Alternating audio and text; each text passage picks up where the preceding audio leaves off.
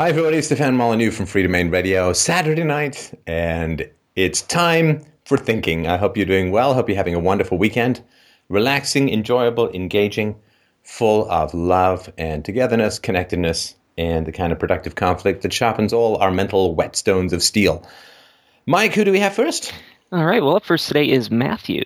Matthew wrote in and said, How can you demonstrate the power of psychology to someone who views it as nothing more than superstition?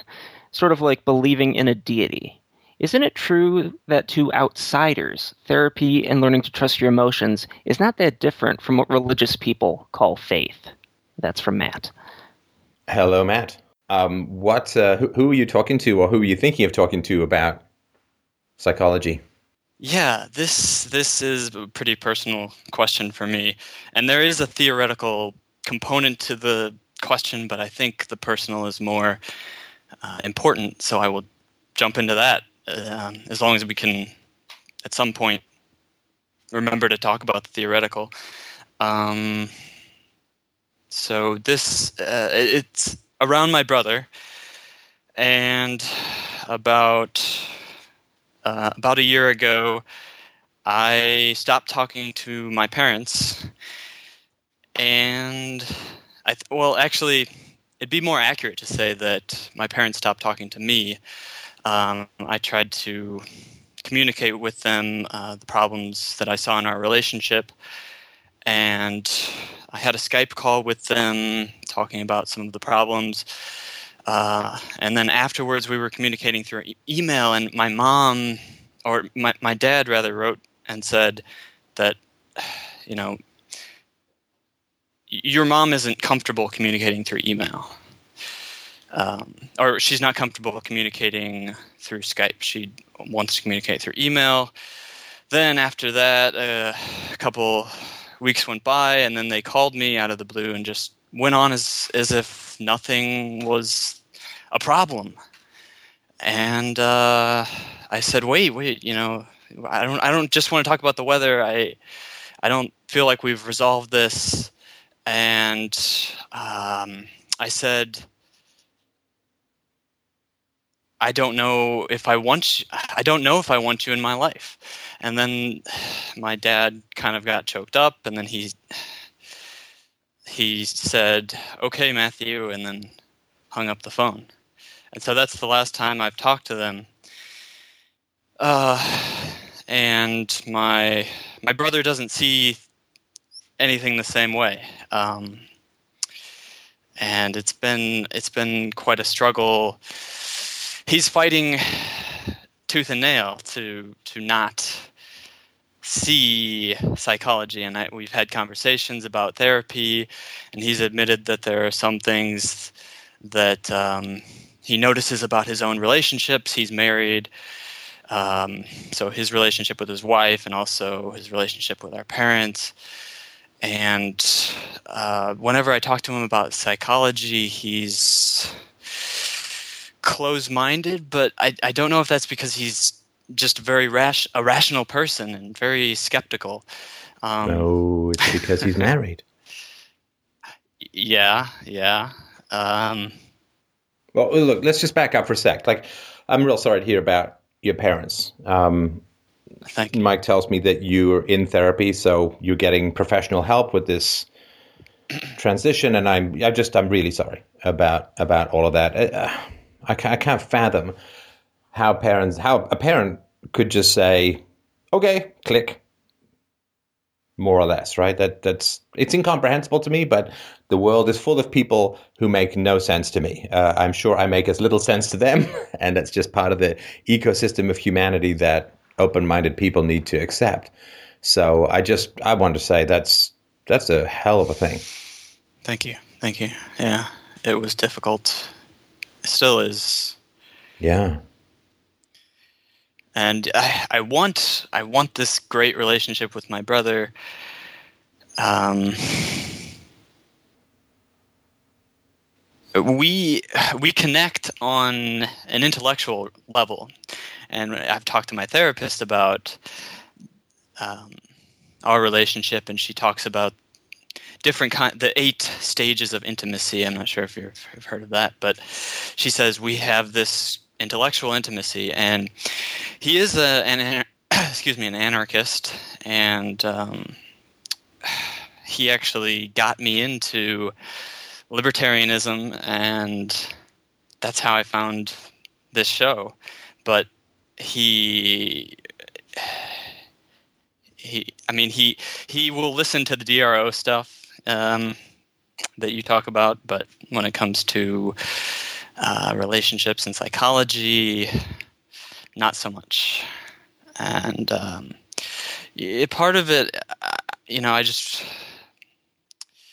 you're right. I mean, the relationship with his wife is a huge hurdle, and um, maybe if I could talk to her, it, it, it sort of reminds me of that that movie, The Game, where um, they have to contrive all these elaborate scenarios um, just to get through to the guy. But um, yeah. I'm Well- not sure if that was a trailer for pause for thought. I guess No, it was a pause for I know thought. No, it was a pause for thought. No, but I guess what I'm getting at. Is so I, I watched your series on objectivism, and you know, you said that Ayn Rand she couldn't she couldn't change people's mind if they didn't want to hear what she was saying. And that's sort of how I feel when I'm talking to my brother about psychology. And you know, the metaphorical crowbar, I I don't know if it's there because he's he's been adamant that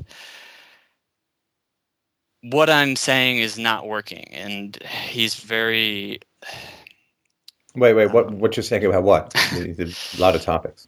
yeah. Well, his complaints uh, have been that my uh, my conversation is negative. Like it, it oftentimes comes back to problems from childhood, problems, um, and he's he's not comfortable talking about that. He doesn't like conflict. He's very conflict avoidant, and um, I've tried I've tried everything, and we have conversations that sometimes last for up to five hours, and it's just I go. I feel like I'm going in a circle and beating my head against a wall. Um, so I I feel like if he could, you know, get some some help that um, through therapy and so on, then that could improve our relationship. Um, but it's it's very frustrated when he's he listens to all my arguments and but he still says i don't think that's for me you know it's more like this this personal decision like well you you know therapy that's uh, it's Yeah, good that it's like, working uh, for you Uh, I'm joining a jazz band. Well, that's good. Uh, I, I don't really want to join a jazz. no, you have to join this jazz band. Jazz is for everyone. Jazz is the best. It's like, whoa. I'm glad that you're enjoying your jazz life. I don't really want to join a jazz band. I don't, I don't. No, you must. Right, that kind of stuff. Right. That's how he perceives it. Maybe it is like like like it's a hobby of mine or something um r- stamp collecting. It's for everyone. everyone, drop what you're doing. Collect stamps. Right. Right. Right. And and there is a. Um, I mean, I got six million thoughts, but the one the one I'll just sort of briefly mention is that if people say, "Well, I guess you need therapy, but I don't," it's sort of similar to saying, "Well, you know, you you broke your leg, and you need rehab, like you need physical rehabilitation." I didn't break my leg, so I don't need it. Why are you asking me to go for physical rehabilitation when my leg is perfectly healthy, right? well but in this case it's not an accident i didn't break my leg Okay, but you're okay, even if somebody else broke your leg, my leg is not broken, so I don't need to go to rehab. Right, right. Yeah, and uh, it, it's just really hard to tell somebody, no, you have you have these feelings that you're suppressing, and uh, uh, if he won't acknowledge that, you know, because we've talked about anger, and I've told them how I feel about my childhood and all the anger. And then I've gone into some of the similar, somewhat similar things around bullying and stuff that happened and how our parents responded to the bullying. And, Wait, bullying that happened? Oh, oh, Man, that's- uh, vague, vague award prize of the night so far goes to bullying that happened. Well, I don't. I don't mean bullying that my maybe my. It was bullying in the schoolyard, so outside of the family. You know. so you and your he brother didn't have a bullying. There was no bullying aspect to your relationship. so we're, we're seven years apart, uh, but there was there was teasing. There was. Um, You're you're younger, I assume. yes. Yes. Uh, so so there was absolutely, and um, we had fights. Especially when we were younger, we had fights. What do you mean by fights? Well, let's see. I would, uh, you know, I'm remembering bits and pieces of it. So, uh, excuse me if I try to piece it together. No, I just I just mean. Do you mean like verbal fights, uh, physical fights? That's all I meant. verbal mostly verbal uh, i remember one time i threw a baseball bat. He slammed the door and then i threw a baseball bat at the door and put a huge dent in the door. Um, but most of the time it was verbal fights. Um, like i said he would tease me about pimples. Um, and actually He would get tease you about like call you pizza face stuff like that. sort of yeah and he ge- he actually tried to pop my pimples um, so it was an invasion of personal space What like he'd sit on you and try and pop your pimples? there was no sitting but Well, he's got to corner you in some way to invade your personal space, right?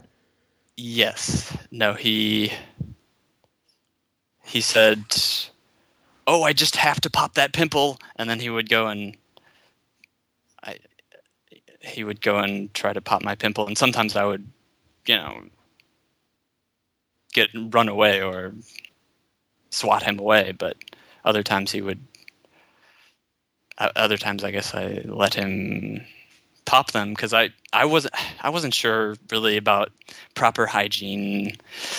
Uh, I, I didn't have that kind of role model. And so uh, it was an insecurity sort of that he was exploiting you could say Right. um, so yeah, there was teasing, there was bullying. Um, the one instance that we talked about uh, where he experienced bullying on the playground, and he came to our parents and said, "You know, I'm being teased about my pants, uh, my corduroy p- brown pants," and like he asked uh, our parents to buy him new pants, and they yeah, get me some nondescript Levi's, right? Get me, get me something that doesn't stick out. Oh, I had those corduroys too, man. They're, they're horrible. Like you, you run, it's like. Little- you can hear hear him a mile away. Yeah, Oh yeah, and and you you you know you break into a sprint, you're afraid your legs are just going to catch in fire, and you're going to get this polyester molten slag going down your inner thigh. But yeah, no, I, I get some sense of those pants. Not uh, you know when your parents are well, in my case, your mom's buying you food, uh, sorry, buying you um, clothing by the pound from thrift stores. Uh, thr- thrift stores is not always uh, the most ideal fashion statement to be making on the planet. Oh yeah, uh, and being the younger child, I got all kinds of hand me downs. Um, so I can relate. But um, Anyway, so what happened when Well- uh, when he wanted pants from your parents?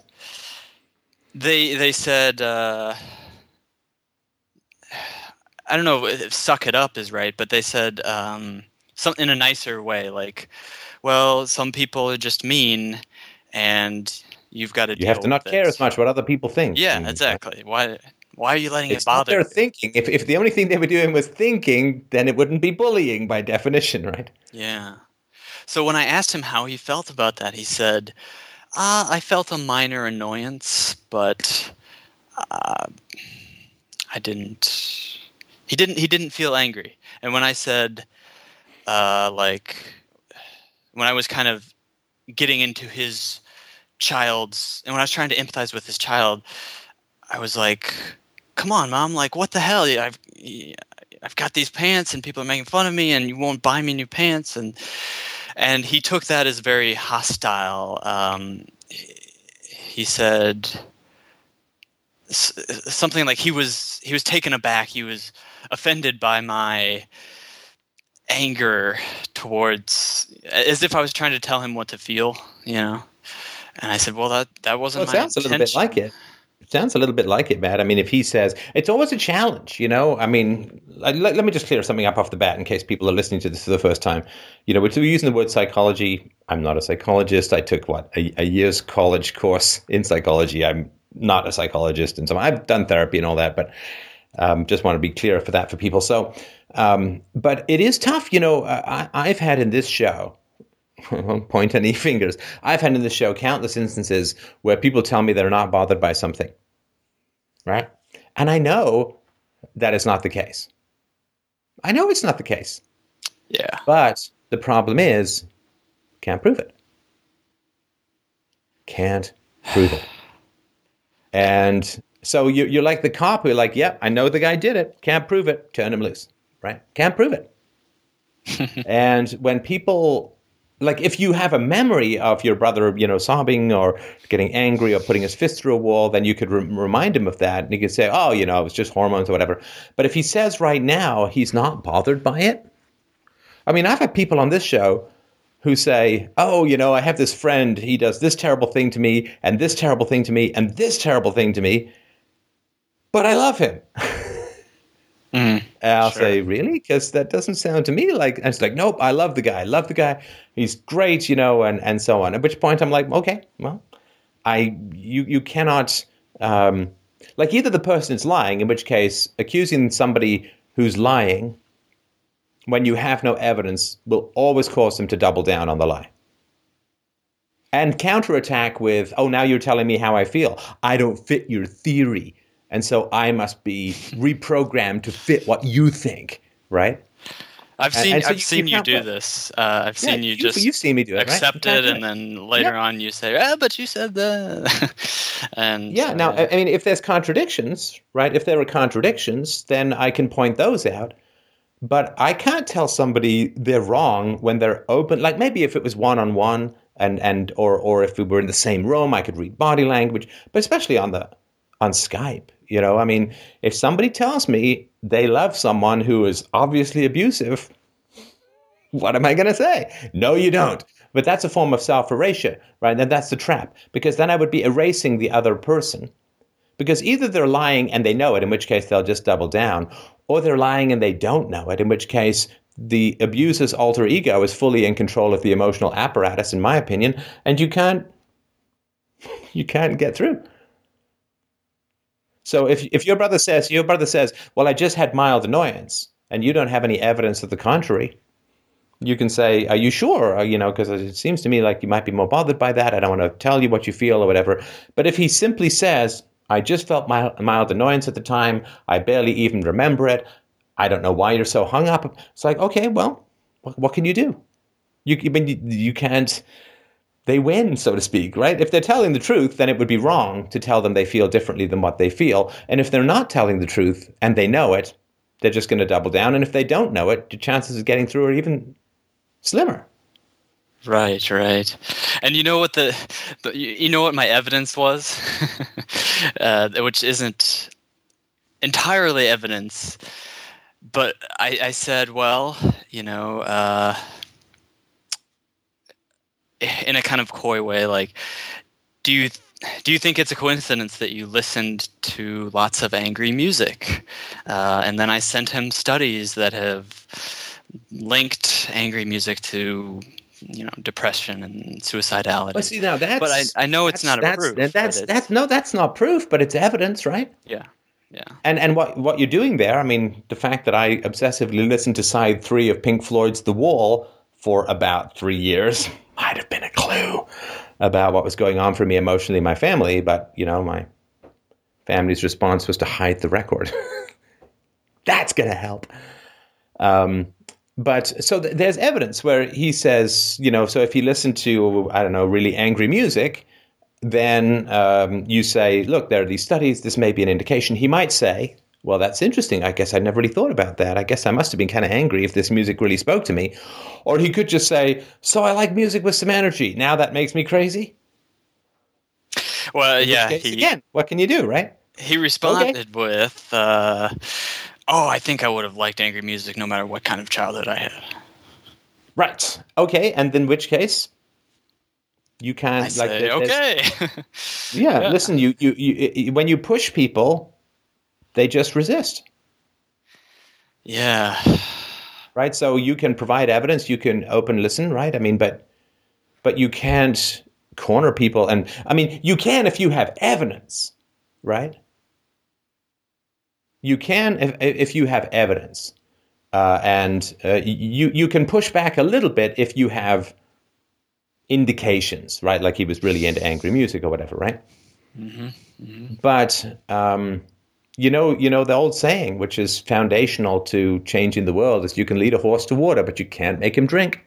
You cannot get that horse's head in the water and make that horse drink. You can lose weight yourself. You can't starve other people. If they're interested in how you lost weight, they'll say, "Tell me more" or whatever. But you you can't. And you're engaged in this dance with your brother called "I have this truth," and he's like, "Well, it's your truth. It's not the truth. It's your truth. And if you want to pursue it, great.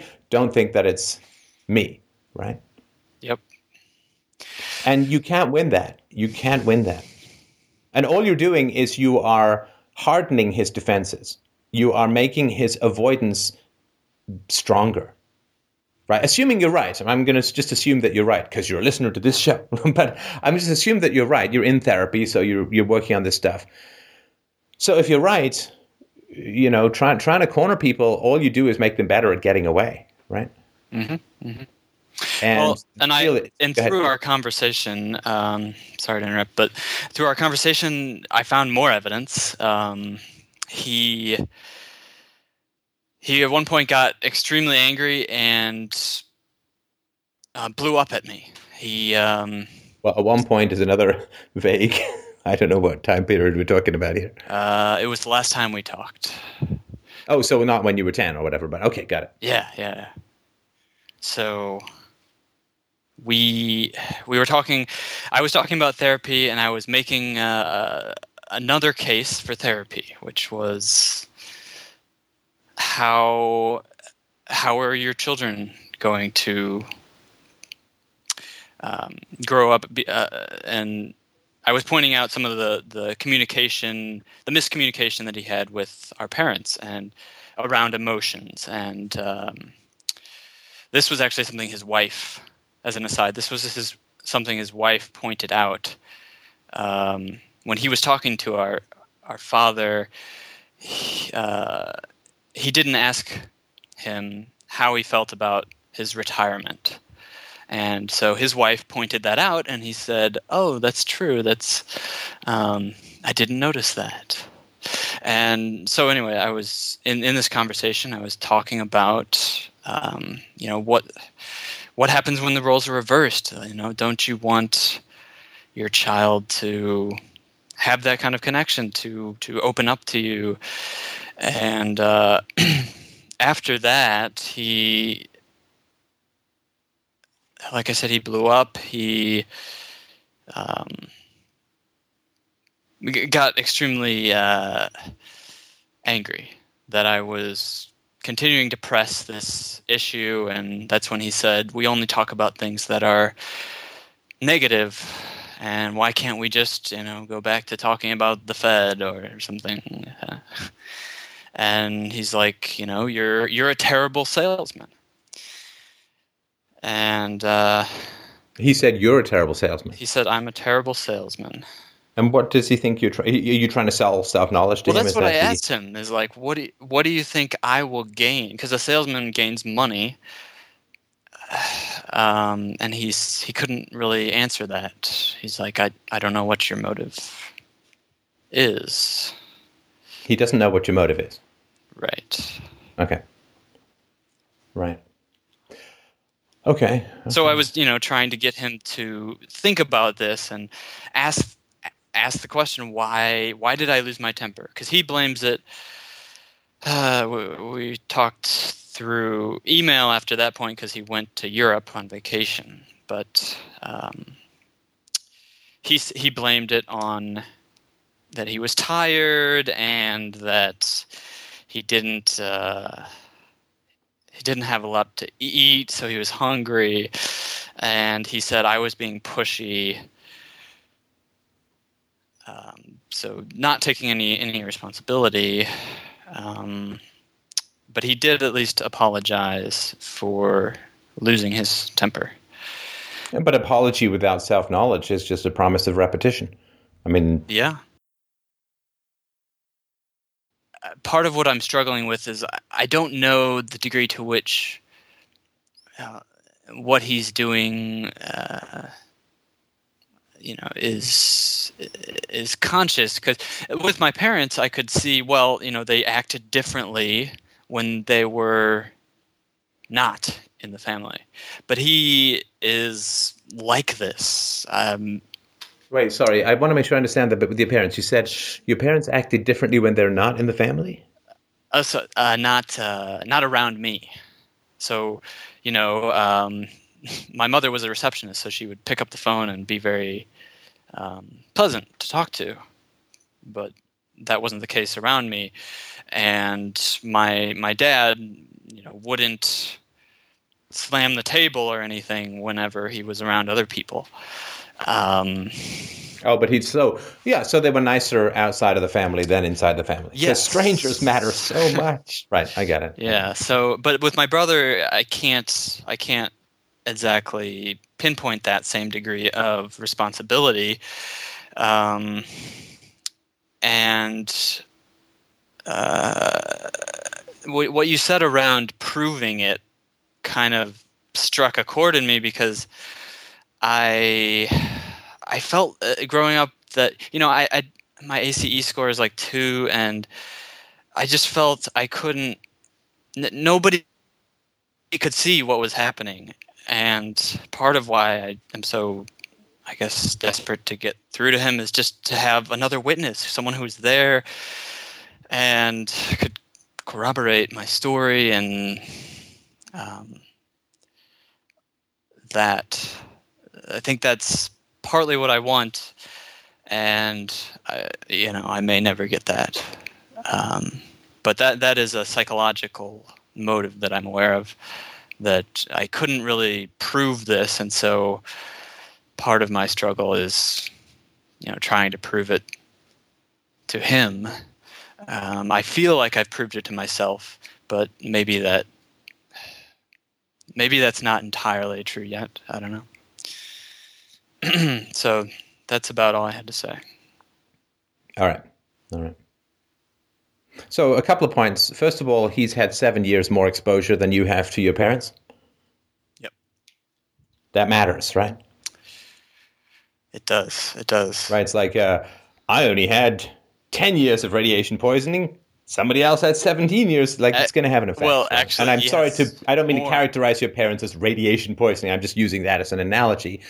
But if there's dysfunctional emotional problems that your parents have, then he had seven more years exposure, and seven of those as a single child. And you know, parents are often more neurotic or more crazy with the first kid than they are with the second. Uh, if they're going to be crazy, they're going to be more crazy with the first kid than with the second. So he took a real brunt, seven years more, probably when it was um, escalated. Because eh, so, so I just want to sort of point that out. It was Uh, actually this is something that younger siblings often forget. I'm sorry.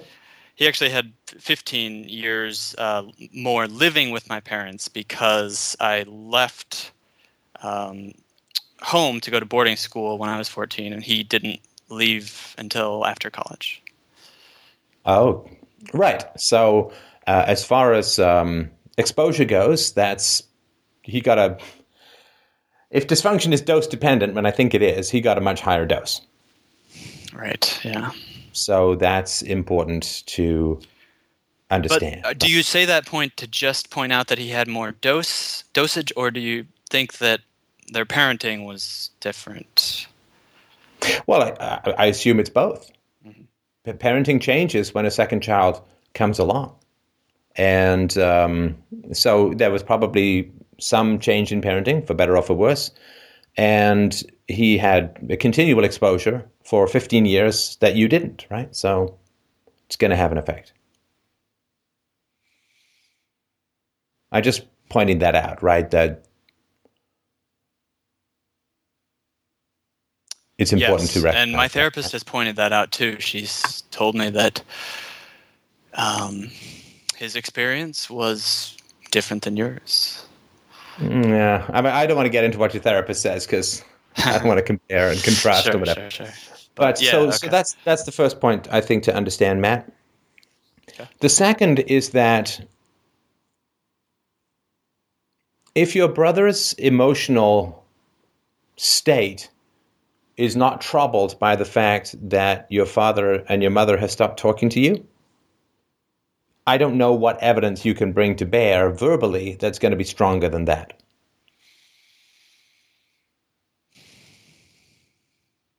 You you said that they stopped talking to me.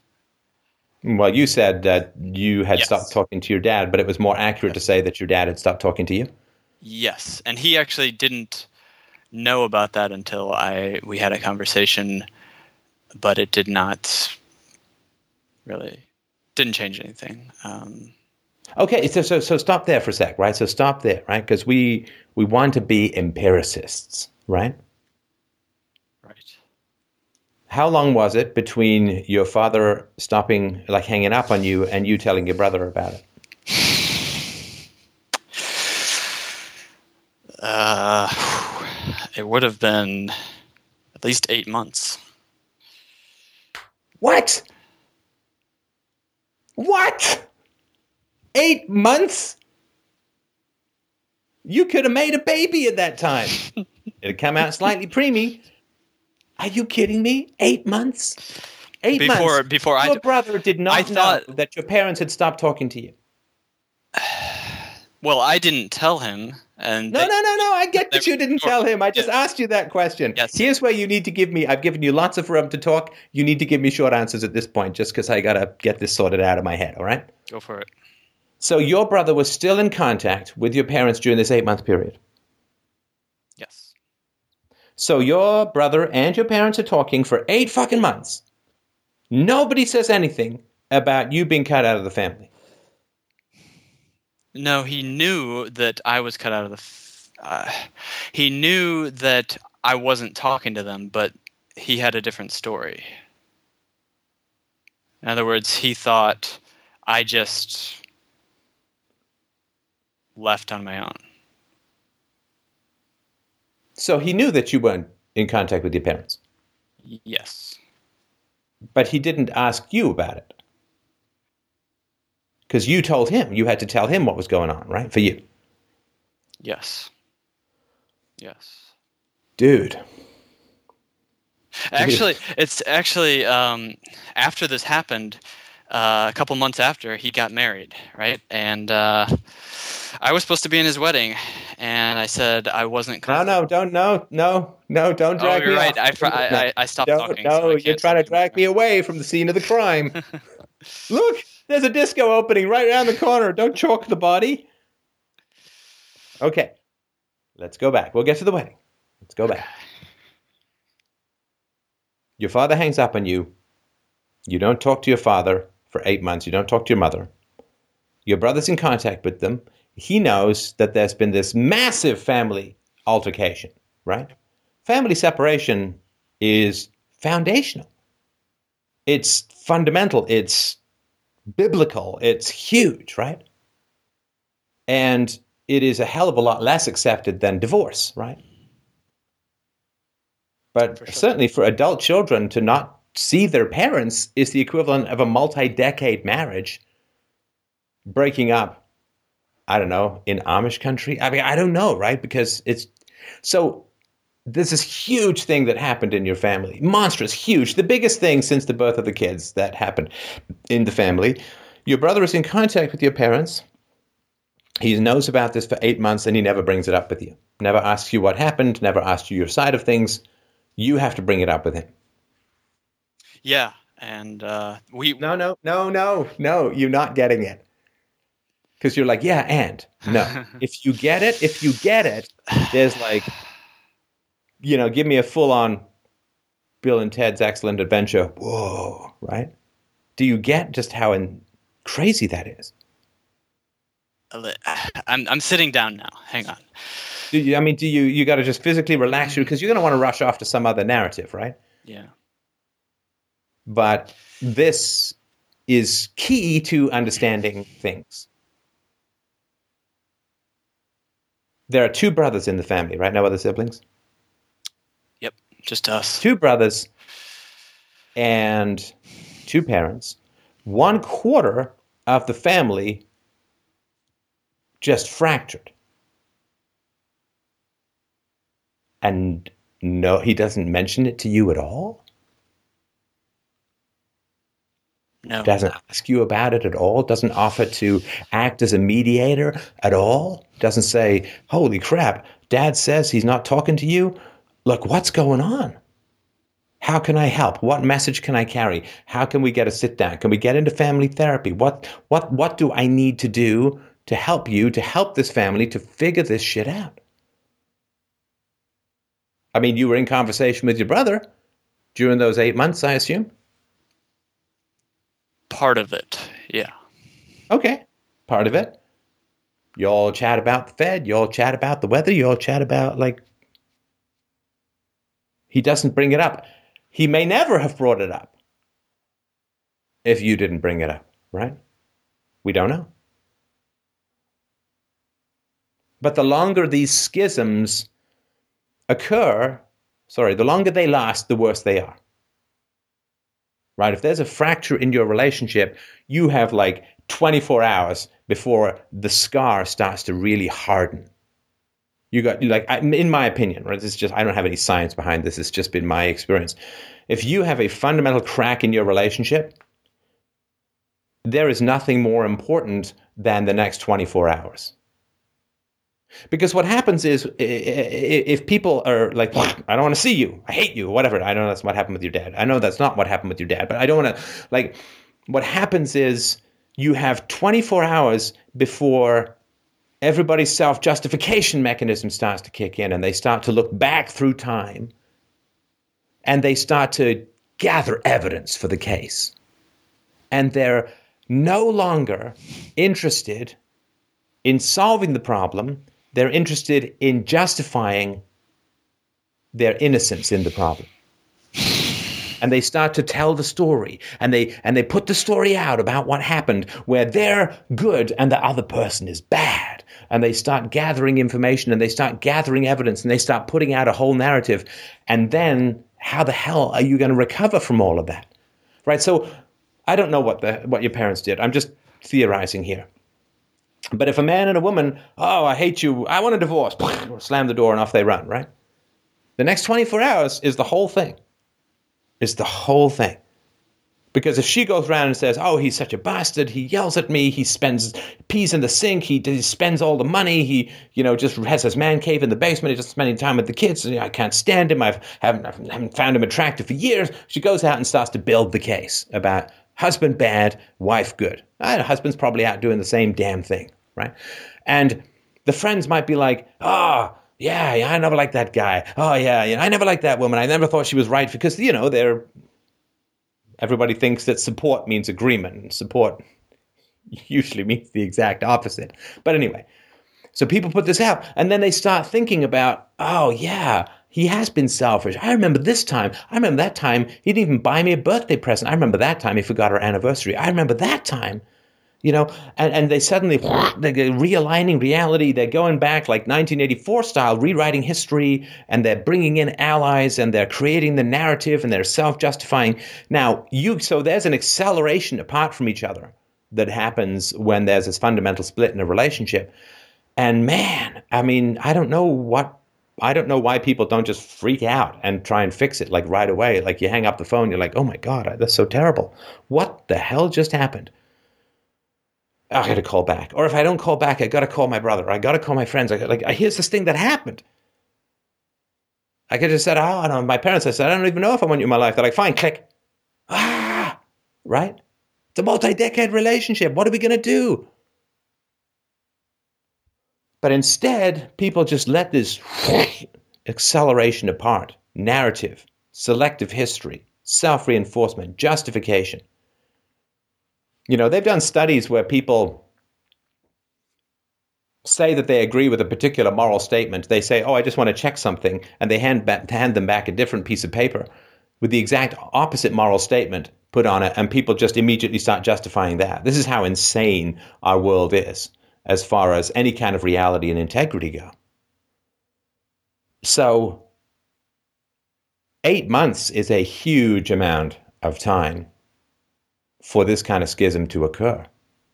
Because every single minute of every single day that nobody's contacting each other to fix it. Now, I believe in this case it's the parents' obligation and responsibility because they're the parents and they define the relationship and they set up the habits and all that kind of stuff. But the fact that your brother saw this fundamental schism in the relationship, that was going to lead to unbelievably complicated, as I'm sure we'll get to when we talk about your brother's marriage, unbelievably complicated future relationships, right? If you're not talking to your parents, you're still talking to your brother, ZOMG, right? I mean, it's going to be a mess, right? Now, if I if I was his bride to be and he told me, "Oh yeah, Matt's not talking to our parents or our parents aren't talking to Matt or whatever," right? I mean, I'd be like, "Why are you telling me this? Go talk to Matt. Go sort this out. Go fix this." I don't want to marry into this kind of complicated mess. I would not put up with somebody just leaving that lie fallow. How the hell is this going to work at the marriage? Are they just going to pretend that each other aren't there? How the hell is this going to work, say, for the next 50 fucking years? We're going to have to invite everyone over separately? Are there going to be separate Christmases? Are there going to be separate Thanksgivings? I don't know. Fix this damn thing. For me. For my sanity. Right. Because I don't want to marry into a family that just lost a quarter of its members and no one's doing a goddamn thing about it. Now, the fact that the woman, your sister in law, didn't say or do any of that, at least to my knowledge. And we know, we're pre- pretty sure if she did, because your brother would be calling up and saying, Hey, man, my fiance says we really got to talk. right? Oh, yeah, tells, I would know. I would tells me everything I need to know about her. And therefore, she chose to voluntarily marry into a family. Less than a year before they got married, there's a huge schism, and nobody's doing anything about it. And she's like, Yeah, let's keep going. There's nothing wrong with this. What could go wrong? This is fine. I'm fine with this. Ah! Ah! I wouldn't go within a thousand leagues of these kinds of problems. If I was gonna, I'd be like, oh, I don't care how big a dick you got, it's not coming anywhere near this. I'm not marrying into this dysfunctional mess where there's this giant schism in the family and nobody talks about it, nobody solves it, even though there's a marriage coming up, even though there's other people coming into the family. What did you think? Oh, well, Matt's out. I'll just step in as the sister in law. Boink! Look, we're back to four again. God. So if your sister in law is that kind of person, and your brother is that kind of person, and your parents are those kinds of people, which is avoidance, avoidance, avoidance, avoidance, avoidance, avoidance, avoidance, avoidance, right?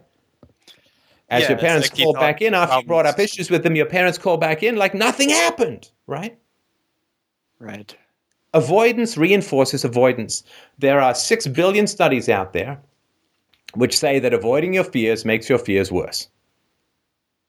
Avoiding your fears makes your fears worse. Amygdala and overstimulation, where your amygdala sends up all this fight or flight stuff, you got to face down that storm. You got to face down that electrical storm that rises up with fear and anxiety when we're challenged in one form. You, you, this used to be common knowledge. Got a fear? Face the fear. Scared of something? Face your fear. PTSD has been uh, well shown to respond very positively to Progressive exposure. Afraid of spiders? Look at a picture of a spider. And then look at a real, real life spider behind glass. And then touch the spider. And then let a tiny spider on your hand. Like, I don't know. I'm not an expert, but this is as far as I understand. And that's how you deal with your shit. You face it down. You face that shit down. But if your family is like, oh, our son has a problem with us, click, right? We avoid, we avoid, we avoid. Well, then your parents, who are probably in their 50s or older, have 50 years of avoidance, which means that their capacity to handle negative emotional stimuli is paper thin, right? Uh, yeah. You know, if I don't go to the gym for 30 years, I'm not picking up a Buick.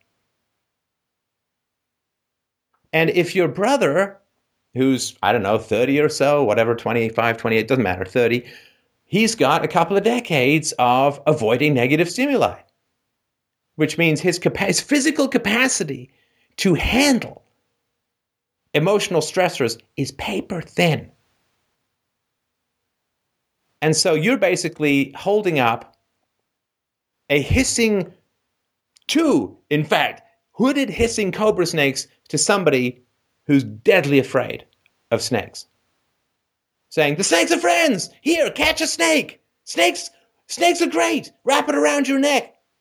Deep, deep, deep kiss the snake. Blah, blah, blah, blah. It's wonderful. What are they going to do?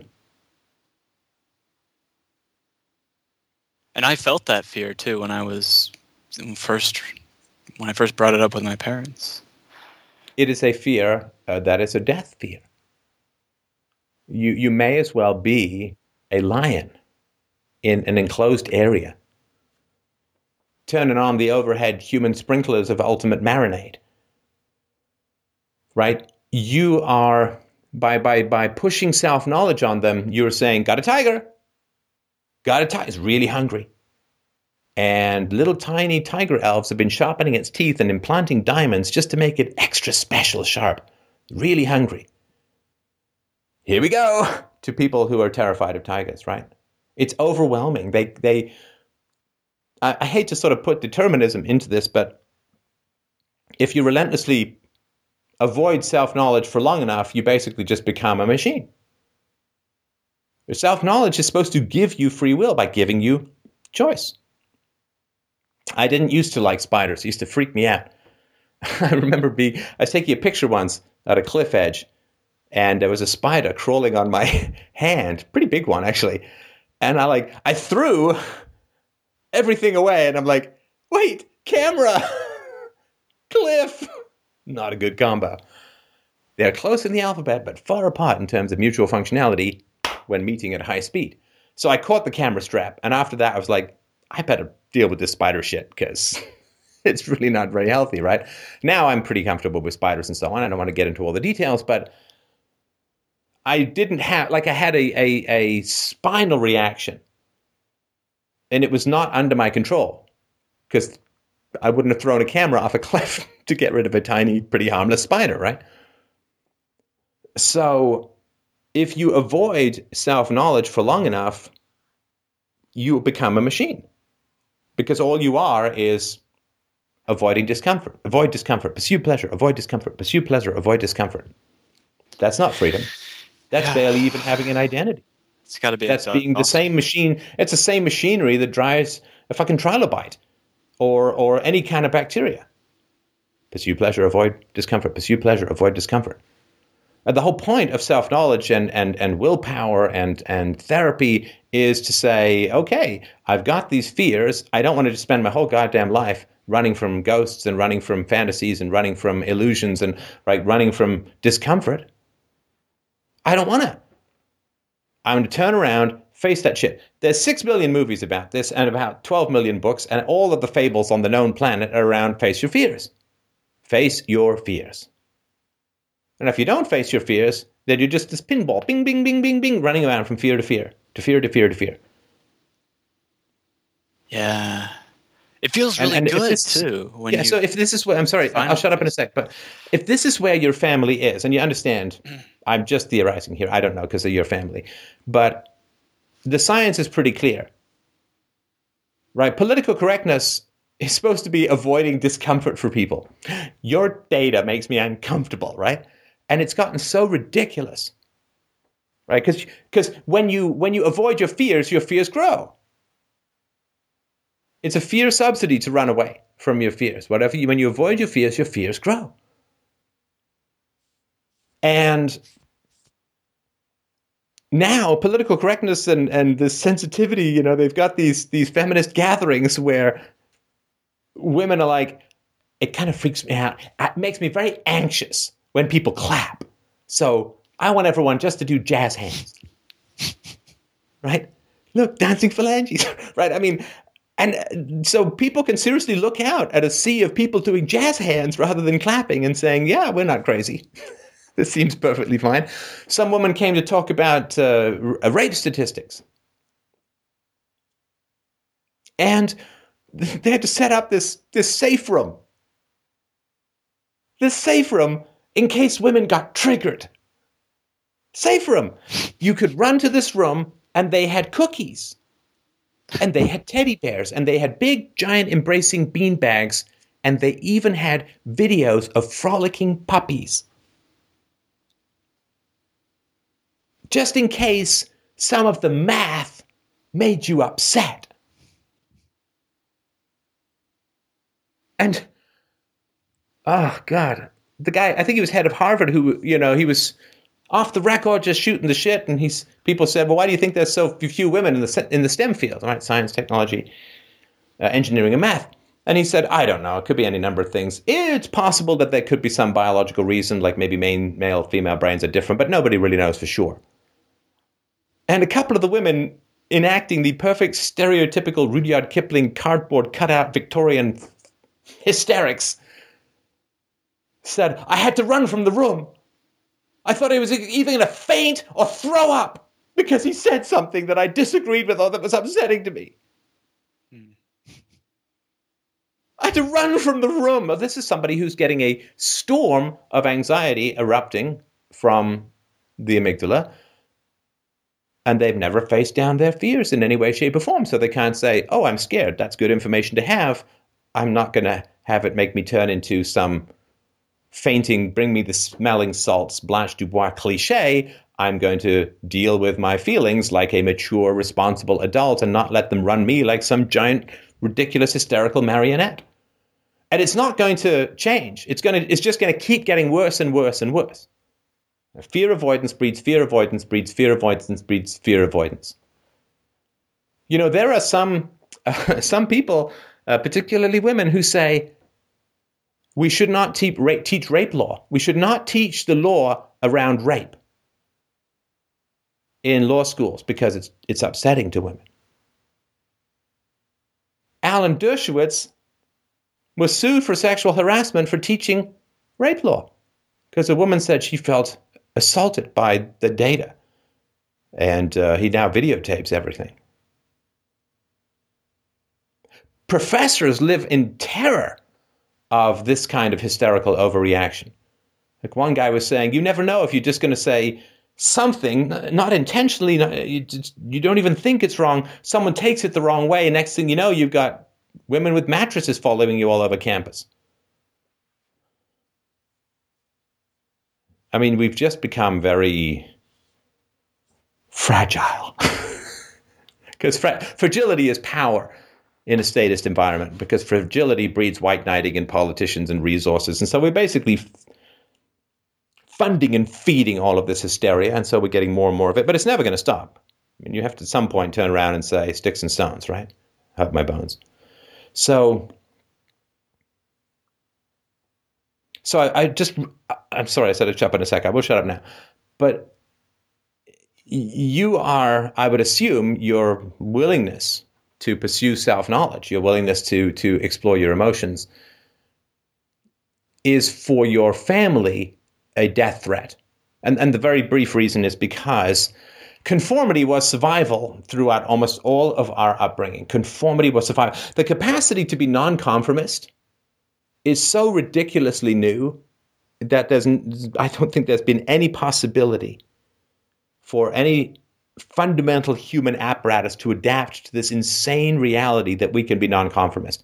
If you were nonconformist in a tribe of 50 people or 100 people, they just killed you. Or they killed your genes by not giving you eggs, not letting you breed, right? So then conformity is essential. And what you're asking people to do is do the opposite of that which enables them to survive in your family, right? Because you needed the support and approval of your tribe in order to survive. They had to guide you while you slept, While you sleep, they had to um, help you fend off predators. They had to go and get food when you were unwell or when you had broken your leg. They had to bring you food and right you needed other people and you needed their approval, their enthusiastic approval in order to survive. And people who said screw you to the tribe, the tribe said screw you to their genetics and those people dropped right out of the gene pool. The conformist, the, this is why ostracism is as powerful a motivator for humanity as torture. I'm not saying it's the same as torture, but biologically it activates the same parts of the brain as physical torture. Because we are a social species, we survive collectively, not individually. So if your family has is the tribe of emotion avoidance, and you're like, let's go for the emotions, right? It is a death threat at the deep biological level. Everything which is the opposite of conformity is perceived as a death threat either individually or to the genes as a whole, and the genes don't care either way, right? So that I think is why you're hitting such resistance, and this is why mere evidence won't be enough. And now your brother has brought someone else into the clan who is, let me guess, emotion avoidant. Oh yeah. yeah, of course. Like begets like, like attracts like. And so now he's like, well, shit, brother. Maybe before I got married. But now, if I follow you down this merry primrose path of emotional self expression, you get to the laughing paradise of the gods. I go to family court. Yeah. Well, if he has children, uh, then it just becomes even harder to get out. Oh yeah, no, I mean, no, absolutely. I mean, it's a complete disaster, beyond a disaster. I mean, that's divorce in the modern West is about the worst thing that a man can experience. Should I tell you about the wedding? Yeah, I'd like to hear about the wedding. But, but first, is this helpful? Is this? Yeah, I mean, I, I don't know if this is good or bad, but I can kind of empathize with my brother a little more now. As to, in terms of his physiological reaction to it is it's physiological right down to the base of the brain and without philosophy without principles everything's just a cost benefit calculation everything is just a cost benefit calculation um, and that's why I say that you're a machine. You're a machine of cost benefits without philosophy. And uh, this is why people resist the spread of philosophy so much because philosophy causes people to face their fears. It causes them to have something other than mere biological, emotional driven cost benefit analyses and to look at a larger perspective and a longer term view. People like me and like you perhaps as well, we look insane to people like, why the hell would anyone take on this kind of task? where's the cost benefit? I don't get it. It's like because they don't understand that philosophy creates a vastly series, a vastly different series and perspective and longevity of cost benefit. And um, so if they're just running on cost benefit, you have nothing to offer them a cost, and conformity has nothing to offer them a benefit. So it's pretty clear why they do that. Um, okay, but let's hear about the wedding. Right. So uh, a couple I, a month or two after my parents cut me off, um, my brother got married, and I was supposed to be in the wedding as one of one of two best men, and uh, I called him up and I said, you know, I know I said that I would be in the wedding, but I just really I can't do it. I, I I'm not in a position to um, be around our parents. And he said, Yeah, I kind of thought that that might be uh, an issue for you.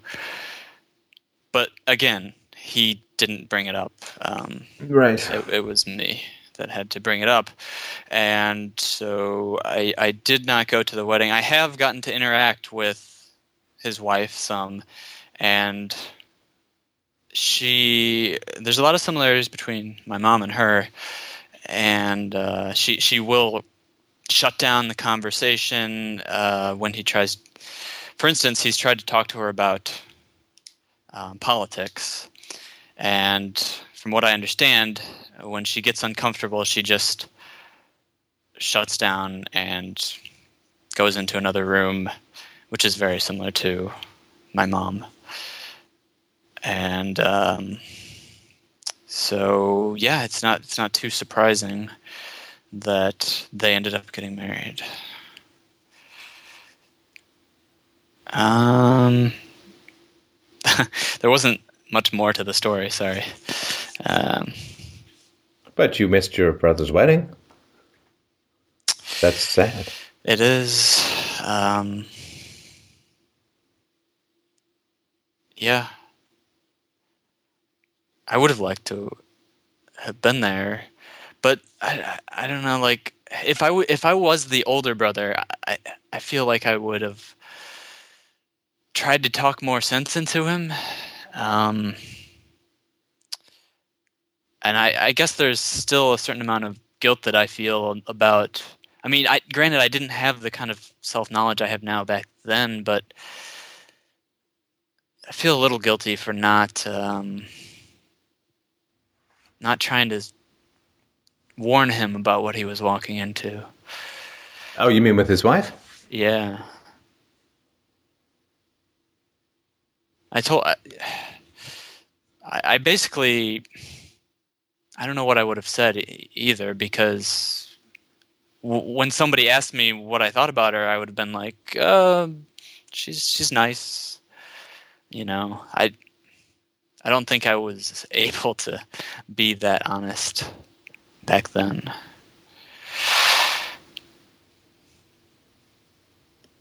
And the odds of him listening to you? Slim to none, in my opinion. Well, that's that's certainly And you only get to what roll those, you only get to roll those dice once, right? You're marrying the wrong woman. Oh, you don't believe me? Oh, fuck. but the thing is now it's even harder because Well, that's what I mean. she's wrapped around he's wrapped around her finger and um, I assume that the men in your family, yourself perhaps excluded, are not blessed with an overabundance of spine, right? no that is certainly true Yeah, they're all they're all white knighting, and the women get upset, and then the men rush to, right white knights. They rush in to save the damsels damsels uh, damsels in distress, thus making uh, the women who have no power supposedly have all the power. yeah well there was a there was an episode where my mom wasn't happy that the family wasn't talking and so she hid the internet box um, Sorry, who was this? my mom She hit the internet box. Yes, because we were on our laptops. This was over a winter break, and we weren't talking, and she wasn't happy with it, so she hid it. I asked my dad what happened, and he said, uh, "Your mother is upset that we aren't talking." I always dislike it when people. Uh, this is just my particular thing, Matt. But I always dislike it when dads refer your mother X. Right? It's like, how about your wife, man? Yeah, Because that's just such a plea to authority. It's just such a plea to, well, it's your mother. So I'm going to hook into the word mother and get your compliance because of that. And of course, if I refer to her, her as my wife, then I might actually have to do something about it. yeah. Maybe, maybe in a subtle way, it's because he views her as his mother.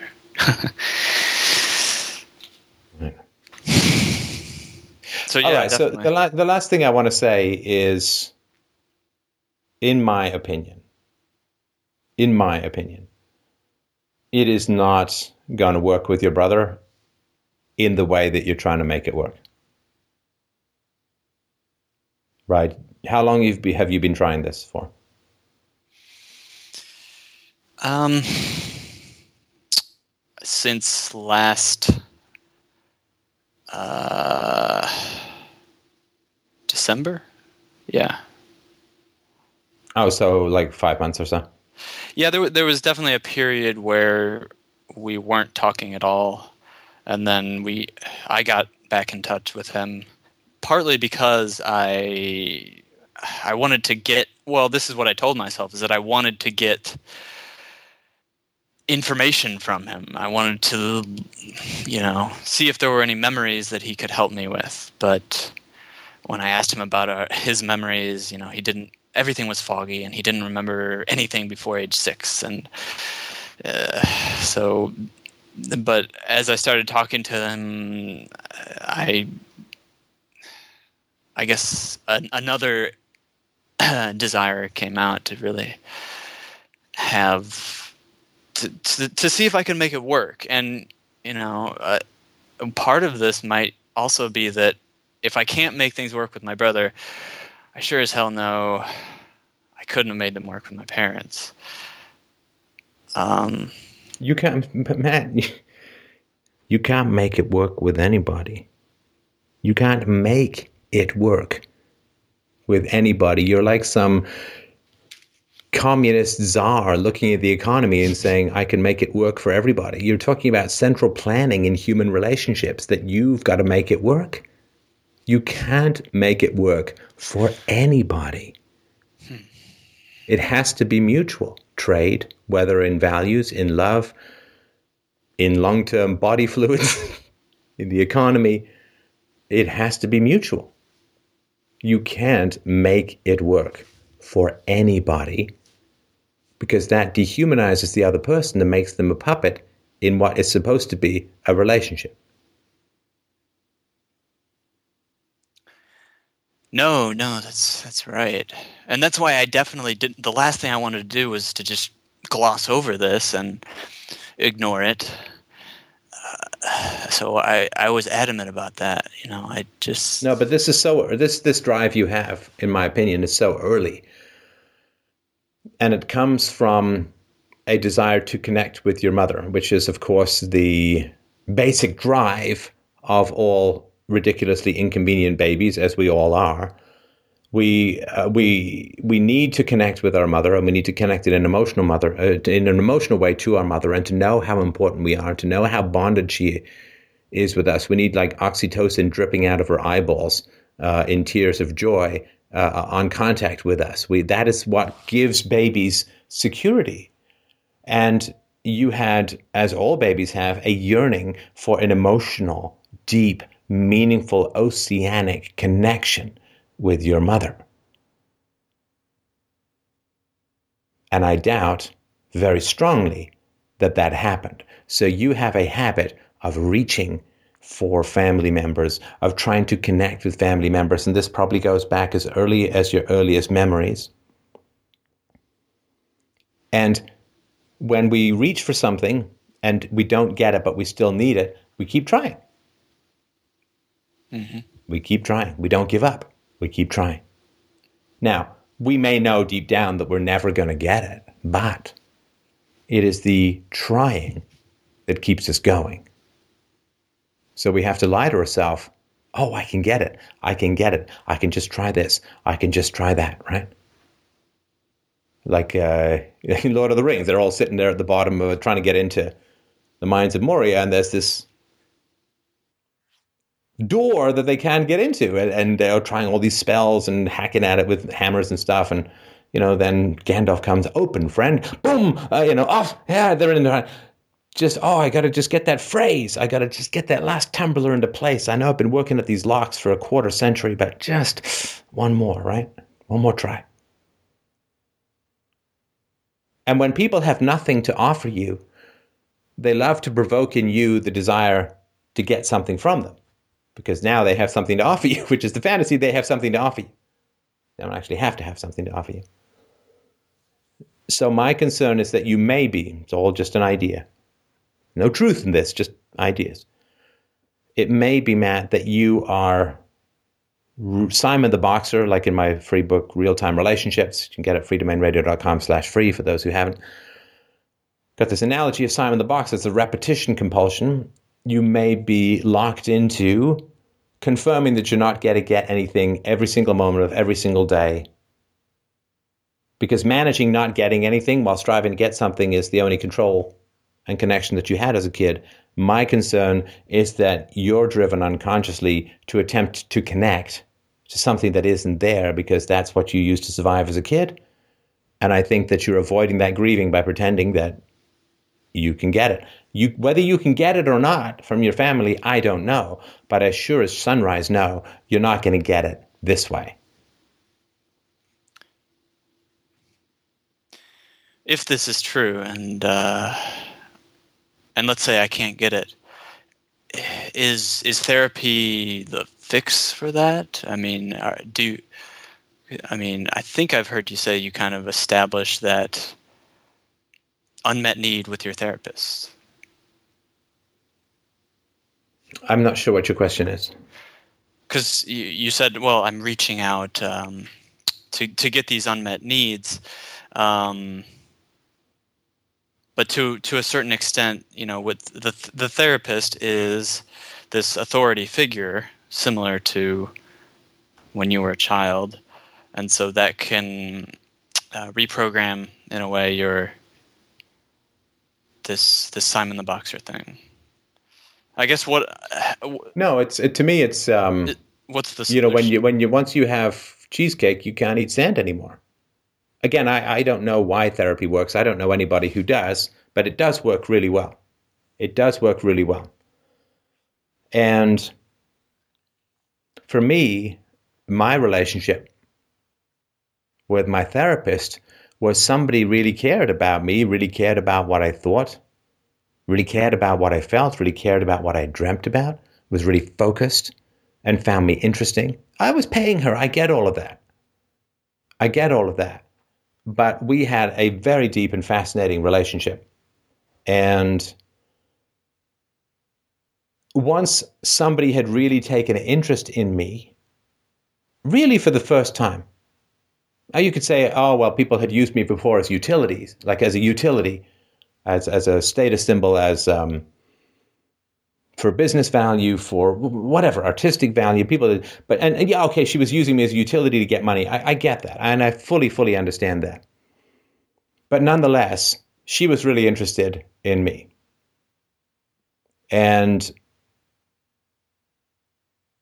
she would think about me between sessions, which, you know, I would do work between sessions. I guess it would happen for her too. And she'd say, Oh, I was thinking about this thing you said three weeks ago and blah, blah, blah, blah. That's interest.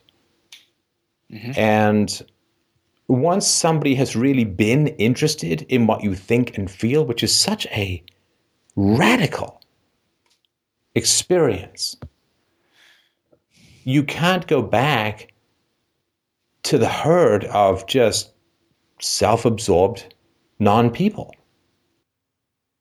And that to me was just just having an actual I cared what she thought, she cared what I thought. We explored some very powerful and very deep and very meaningful issues together. And when you have that and you're like, oh, this is what food is supposed to taste like. This is what it means to actually talk and listen to someone. This is what it means to be cared about. And there are times when her care for me expressed itself in very sharp disagreement and pushback. And once you have somebody who is genuinely devoted to your improvement, to your self knowledge, to your depth, to your identity, to your growth, once you've experienced that, I mean, I spend a lot of time trying to bring water down the hill. It's just the hole in the bucket is too big and the hill is too high. I couldn't do it. Maybe some people can. I couldn't. But I just found when I would go back to other relationships, I would just be like, bored. Just bored. It's so boring. So dull. I don't care that much about the sports team. I don't care that much about the flag. I don't care that much about the weather. I don't care that much about this political thing or that political thing or I could just I care if there's principles we can explore fantastic. It doesn't have to be 24/7, but this relentless and drip drip drip of nothing trivia and unimportance and avoidance and it's just I didn't know how bored I was until I wasn't bored for 3 hours a week and I just couldn't go back to that. I, I, I couldn't. I tried to bring deeper conversations, and to a small degree, and in certain areas it would work, and then there'd be this backlash, and people, blah, right? They'd hit on something that was difficult, and because they're pain avoidant, pleasure pursuing machines, they enjoyed it as long as it was not challenging, and then when it became challenging, ah, boing, off they go, right? And it was disappointing. So I don't know why therapy works. I mean, there's the enlightened witness theory, uh, there's the coaching hypothesis, there's, I mean, stuff I've talked about in shows before. But I think it's just, it's not boring. And once you've not been bored in a meaningful relationship, once you've been really engaged and you've really recognized the degree to which human connection is possible, well, it just raises your standards, or it lets you have standards other than accidental biology. And when you have those standards, which are involuntary, involuntary. I don't know you you can't you can't sustain yourself on air once you know what real food is like. And also with connection, and I think this is why a lot of people avoid connection. With connection, the reason that, that connection is so important is connection is so deeply associated with mortality. People have this weird belief, I don't know where it comes from, this weird belief, Matt, that if I turn myself into a ghost, I won't die d- deep connection has something to do, and I don't know exactly how it does, but deep connection has something to do with mortality. And the reason I think it's to do with that is that people who are avoiding stuff and avoiding stuff and just being these pain avoidance machines, discomfort avoiding machines, anxiety avoidant machines, they know deep down that they have to fix things. Your parents know deep down. This is not how a family should be operating. This is not how things should be. They know that.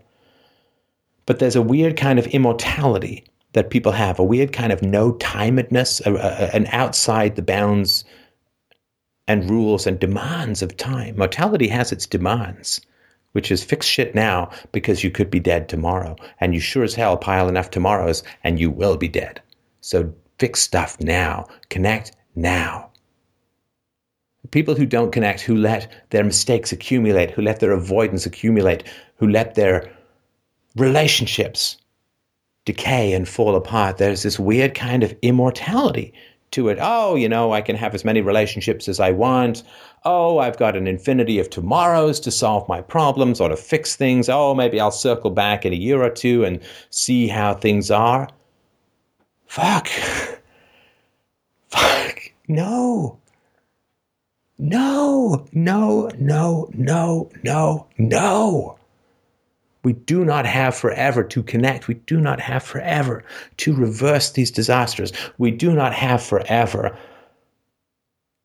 to really get to know the people who are around us. And we do not have an infinity of tomorrows to undo all the mistakes of yesterday. Time marches on.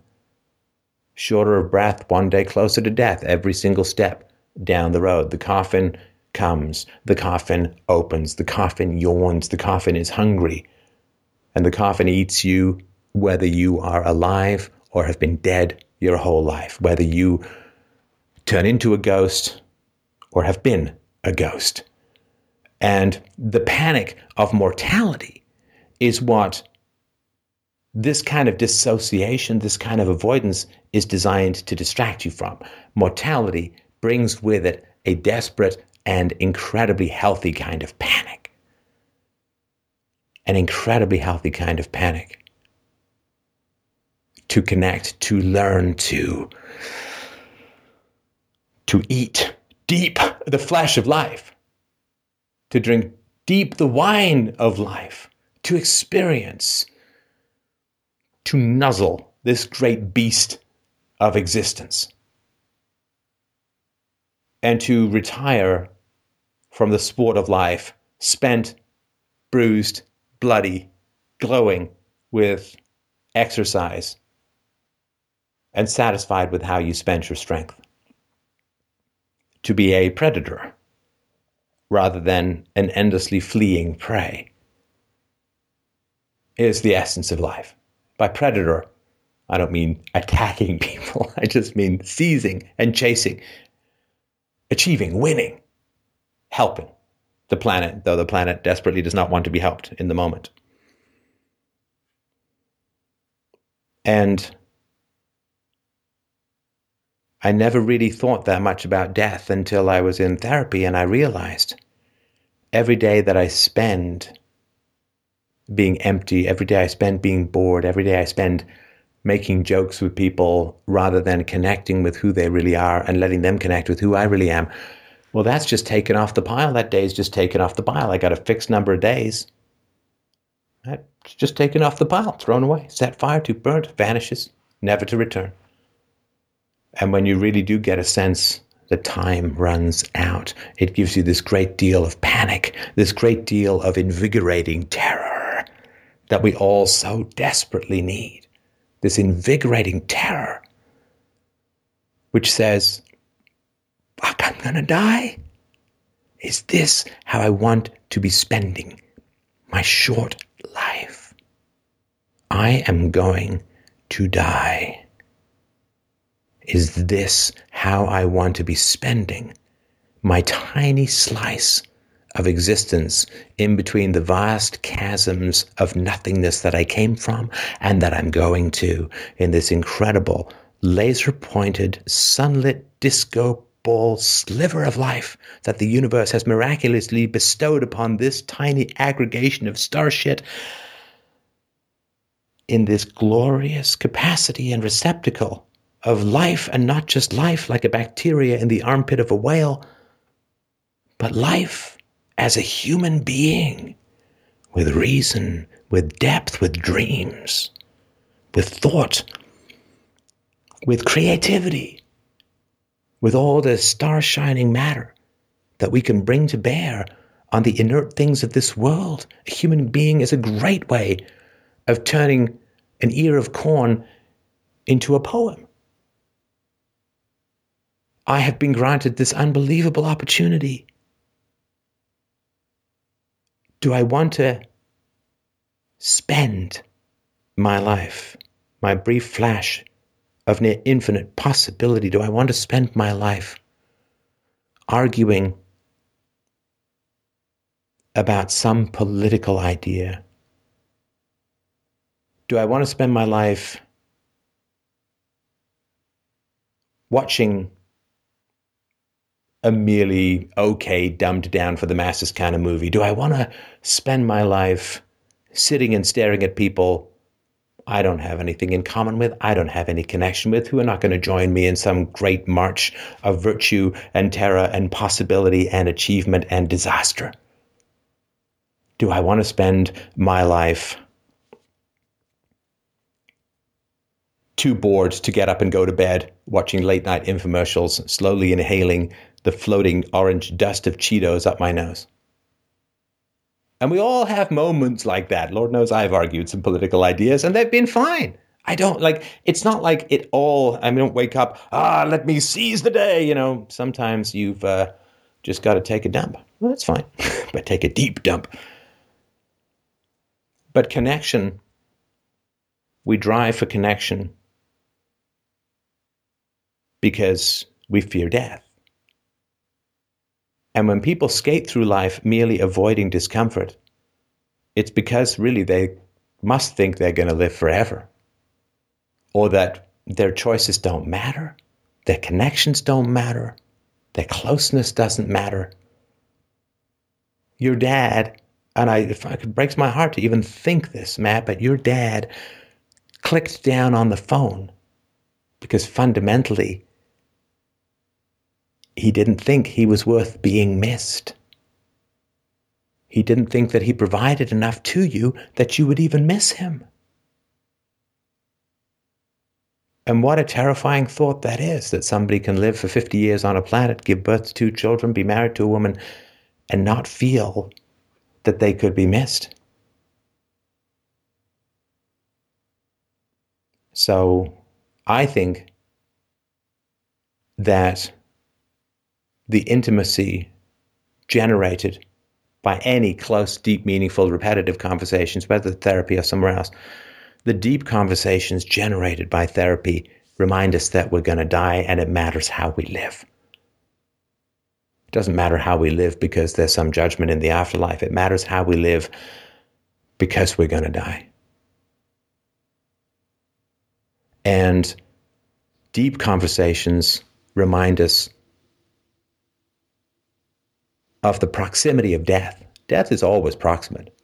It's like a crow on your shoulder. You just don't know when it's going to peck.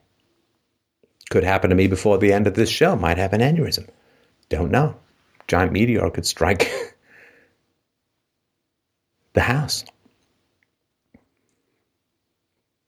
Great conversations remind us of mortality, and mortality reminds us of the need for great conversations.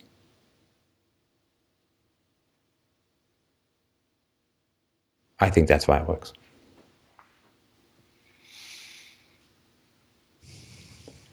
I don't know what to say.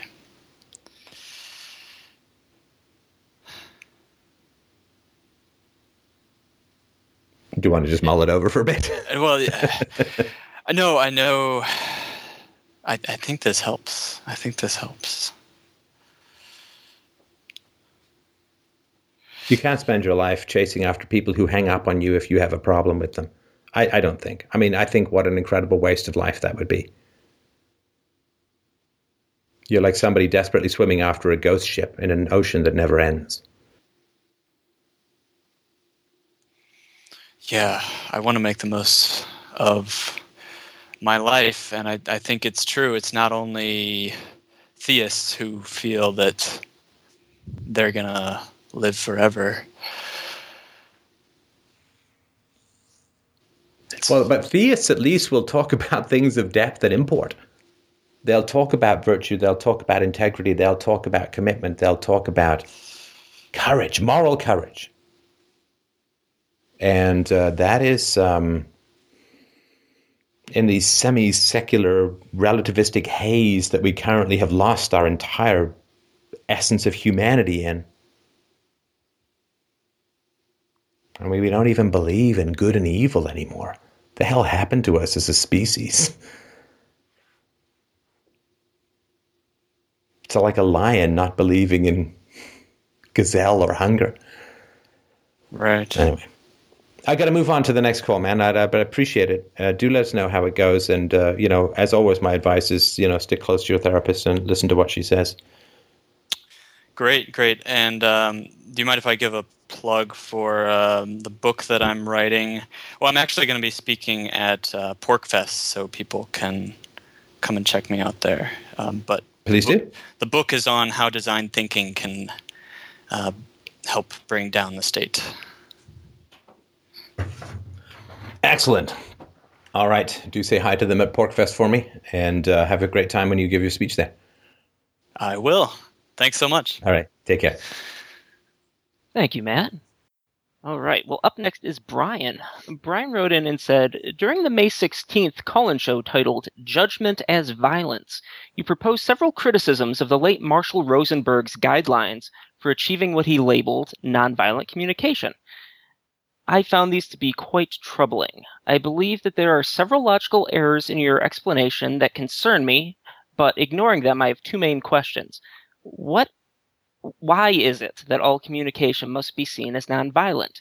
How can verbal abuse be nonviolent? That's from Brian. Hello, Brian. Hi, how's it going?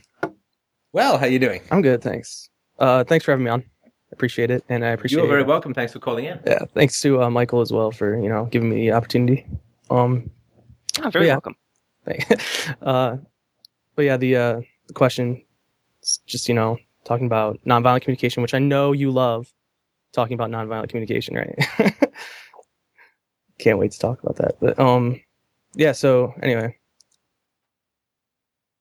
like like the question asked is that because I remember from the show before he said, uh, why is it? What what I'm asking is why is it that uh, all communication must be seen as nonviolent? I didn't really understand that when you said that. I, I have no idea what quote you're referring to. I, I don't have it. Before we get there, Sure. I'm sorry, I can't seem to find a mic. If you just post that. Oh no, I have it actually down here. Oh yeah, okay, okay, okay. Yeah, yeah. This this annoyed me. um, it doesn't mean you're annoying. I'm just saying I I was annoyed by by even the question. And uh, I'll tell you what my thoughts are, and tell me uh, how it strikes you. Okay. Um, so you you found my criticisms to be troubling. Yeah. I don't. I, I mean, this is a philosophy show, right? Don't, don't worry I mean, about that. Don't worry about that. Like, no, no. This is what this is what you wrote, right? well, I mean, I did, but like, it's not like a criticism. It's not like, oh, because it's troubling to me, therefore you're wrong or something like that. You know? Okay, so let's let that one go. If you don't want to talk about it, and then you say, "I believe there are several logical errors in your explanation Right. that concern me." And then you said, "But ignoring them, I have two main questions." right. Because the structure of how I was asked to use, like, in, I think it was Mike said that, Michael, sorry, said that I had to like use two sentences or less. Try and break it down to a couple sentences for Right. So I kind of wanted to not like just throw out all my criticisms like in this giant expose. You know what I mean? Well, um, do you want to talk about the logical errors? Because Yeah. as a philosopher, I don't want to be making those logical errors. And so if you have logical errors that I have made, um, that I don't want to ignore them, if that makes sense. Right, right. So you said that um do you remember the the actual show though? Just want to make sure you're familiar with Oh, I remember the call. Yeah, Okay. I, I don't obviously remember every argument I Right, made a couple of weeks ago or a Yeah, month ago or whatever, but uh, I remember the call very well. um but you said like I think most of your critique of nonviolent communication kind of revolved around its title, nonviolent communication. And you're like I, I believe you said something to the effect of like um if it's nonviolent communication, that means all other forms of communication are violent or something like that. Do you remember? Well, I, I think it's uh, not the most helpful to say my form of communication is nonviolent communication because there's this implicit thing which says, okay, well, if you're not following my form, it must be violent communication. And I think that's not great, but that wasn't my fundamental uh, issue. Um, um, my fundamental issue revolved around uh, the question of judgment. Uh, Oh, okay. in, in that uh, um, Rosenberg, from what I've heard, uh, says that uh, the, the judgment is violence. Uh, that's not exactly what I would say. What he's trying to say, but um, going back to that, like what you just said, the the implication there, it's I would call that uh, the logical fallacy of denying the antecedent. Um, that's the, ti- the title, and I don't expect you to know exactly what that means because, yeah, I wouldn't either. Um, I had to look it up, but anyway, so it's it's like if I said the the analogy I give is like if I said this mouse that I'm holding, this computer mouse, is non-cake, for example, you know, I'm sorry, sorry, say that again. like a, commu- a computer mouse, just an object, you know. I said I, this is non-cake, right? That doesn't mean you know this keyboard is cake because it's not a mouse. So right, it, it- the structure is you know um, if P then Q, not No, no, no, no. But the cake is a specific thing. Violence is a general category. okay. That's fine. um, No, that that matters though, because a piece of cake is something very specific, whereas violence is not a physical object but a definition. So saying that uh, I mean, a if you're mouse going to has- compare, computer mouse I'm sorry, you go ahead if you don't want me to finish my thought. well, go ahead. No, because computer mouse is a definition.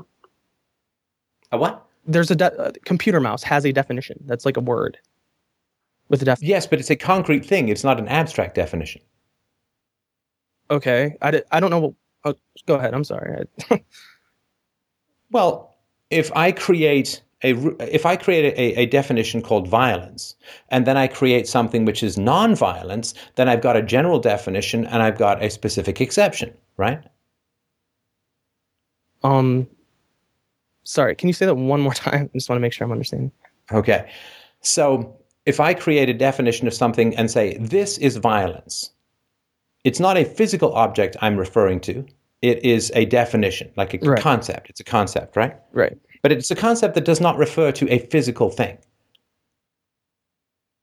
Mm, Like computer mouse is a physical thing. right. So something. So a physical thing is violence, though. Yeah. So like it's a it's a category, like you were saying. Yeah. Okay. It's a category, right? So if I say there is this thing called violence, and then there is something which is non-violence,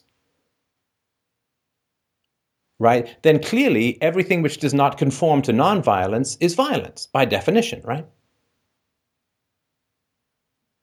Uh, correct. Okay, so that's my point, and that's not a logical error. Uh, it it is. Um, I don't think No, you- you just agreed with me. Now we can go back if you want, but you just agreed with me. I agreed with what you just said. Okay. Um, however, I don't think saying that I don't think Marshall Rosenberg ever said that anything that's not adhering to his strict guidelines of what's called nonviolent communication is violent. So if you're everything, But it doesn't it doesn't matter to me what he said. It doesn't matter to me what he said because I don't refer to the person's words. I refer to the principles. Right? To take an extreme example, uh, if Hitler said once, "I'm all for peace," what the hell would that matter, right? So, the, but the point is, is that if you define communication, uh, violent communication, as the norm, and then you say, well, mine is non-violent communication, then clearly everything which doesn't follow your principles must be part of violent I communication. Yeah, see, I don't think he did say that. I don't think he defined like the norm as being violent. I don't know what.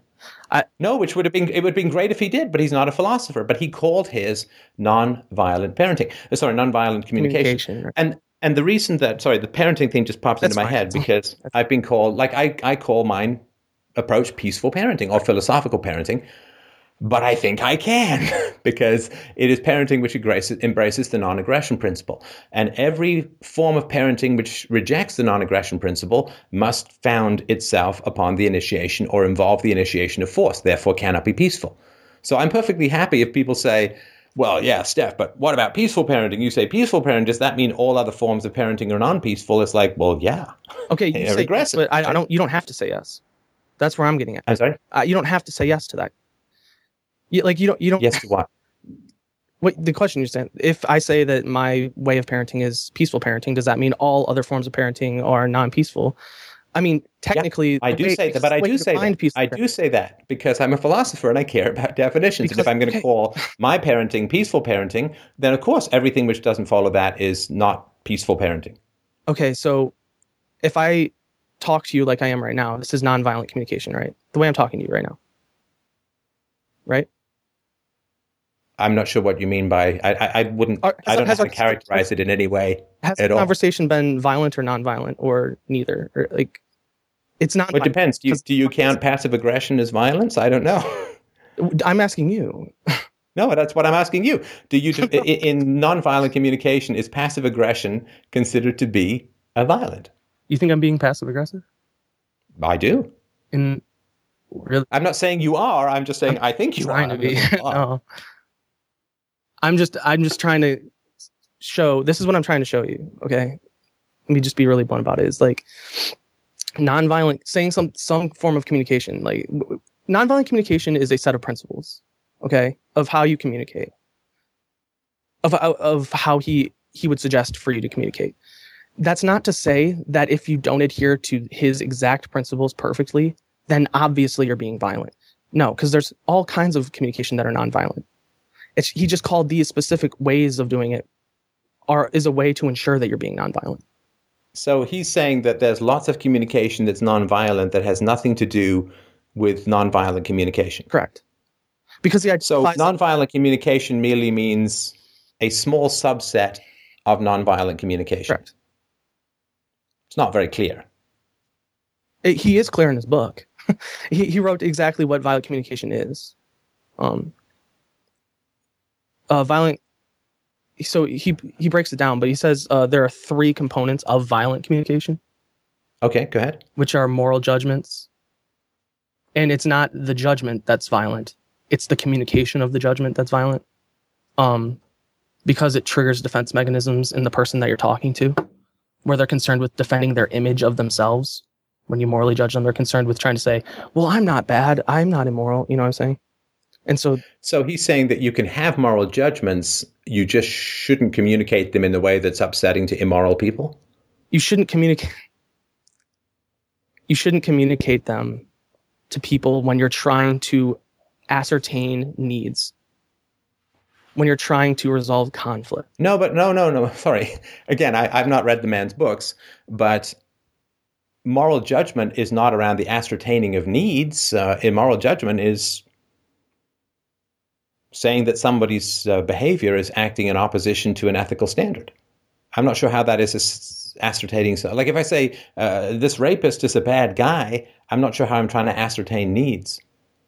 Or if I say rape is immoral or this rapist is immoral, I, is is that would that not be in conformity with nonviolent communication? it's not a way in which you're going to resolve the conflict between you and the rapist it's going I don't to want be to a resolve the. Con- I, I'm not sure. Sorry, Then again, I'm not. if you don't I'm not sure why I would want to resolve a conflict between myself and a. okay then you have no use for nonviolent communication nonviolent communication is a strategy for resolving conflicts and uh, meeting needs of both parties within that interaction that's the point of it So if you, so then it's not moral judgment that's the problem, because moral judgment is fine if you don't wish to negotiate. Moral judgment is always fine it's communicating those moral judgments to other people you know Well, no, that's, what's the point of having a? I mean, that's like a First Amendment thing, right? I mean, it's a freedom of speech. What's the point of having a moral judgment if you just keep it to yourself? That doesn't really make much sense. It's like you have the right to write music. You have the right to think up music, but you can't have a write down or sing it. It's like, well, then I don't really have the right. So if I put out a moral judgment, and so I say the initiation of force is immoral, that's sort of a moral judgment. right That's in accordance with nonviolent communication because I'm not trying to negotiate with a specific individual and get both of her needs met. it's so it's more of like um, a normative judgment. So it's it it's a little bit I, I would say it's a little bit different um because like i would say well you're wrong because you're not adhering to this um principle. That's not in accordance with nonviolent communication Wait, so if I say you're wrong because you're illogical, or you're incorrect because you're illogical, that is not, or your argument is illogical, not you. But so if you put No. forward a proposition that says two and two make five, and I say that's incorrect because two and two make four, is that in accordance with nonviolent communication? I yeah, it's I would say that I would say that um hmm.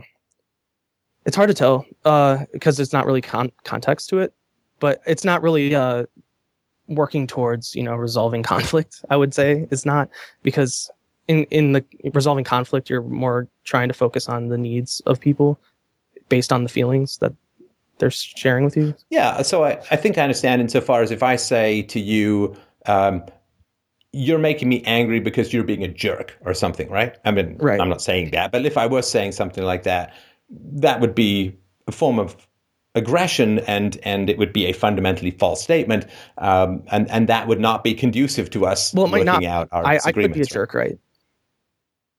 And you could be angry because of it. so then what would I say in the NVC world if that was occurring? it, it kind of depends on the context again like why was i being a jerk it's, it's more like um like what am i needing you it, it like it really depends on the context Okay, so I don't know. uh, So basically, I don't know any of the princip- I don't know any principles that could be extracted here, and so I'm not really sure what place this would have in a philosophy show because we're all about sort of principles. well the the principle is again you know don't make don't uh, communicate moral judgments that's the, the principle within No, no, we just went through this whole principle, and it turned out that it's fine to communicate moral judgments. when did we I'm sorry, I mean we just we just went through this conversation where I said, "Oh, okay, so if I say rapist is immoral, is that bad?"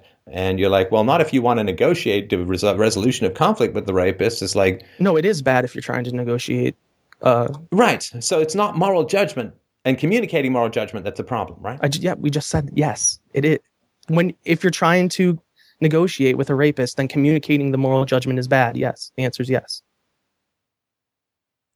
Okay. Are you allowed to think the moral judgment? Of course. Okay. So you can think the moral judgment, you just can't be honest about it. I didn't realize not communicating was being dishonest.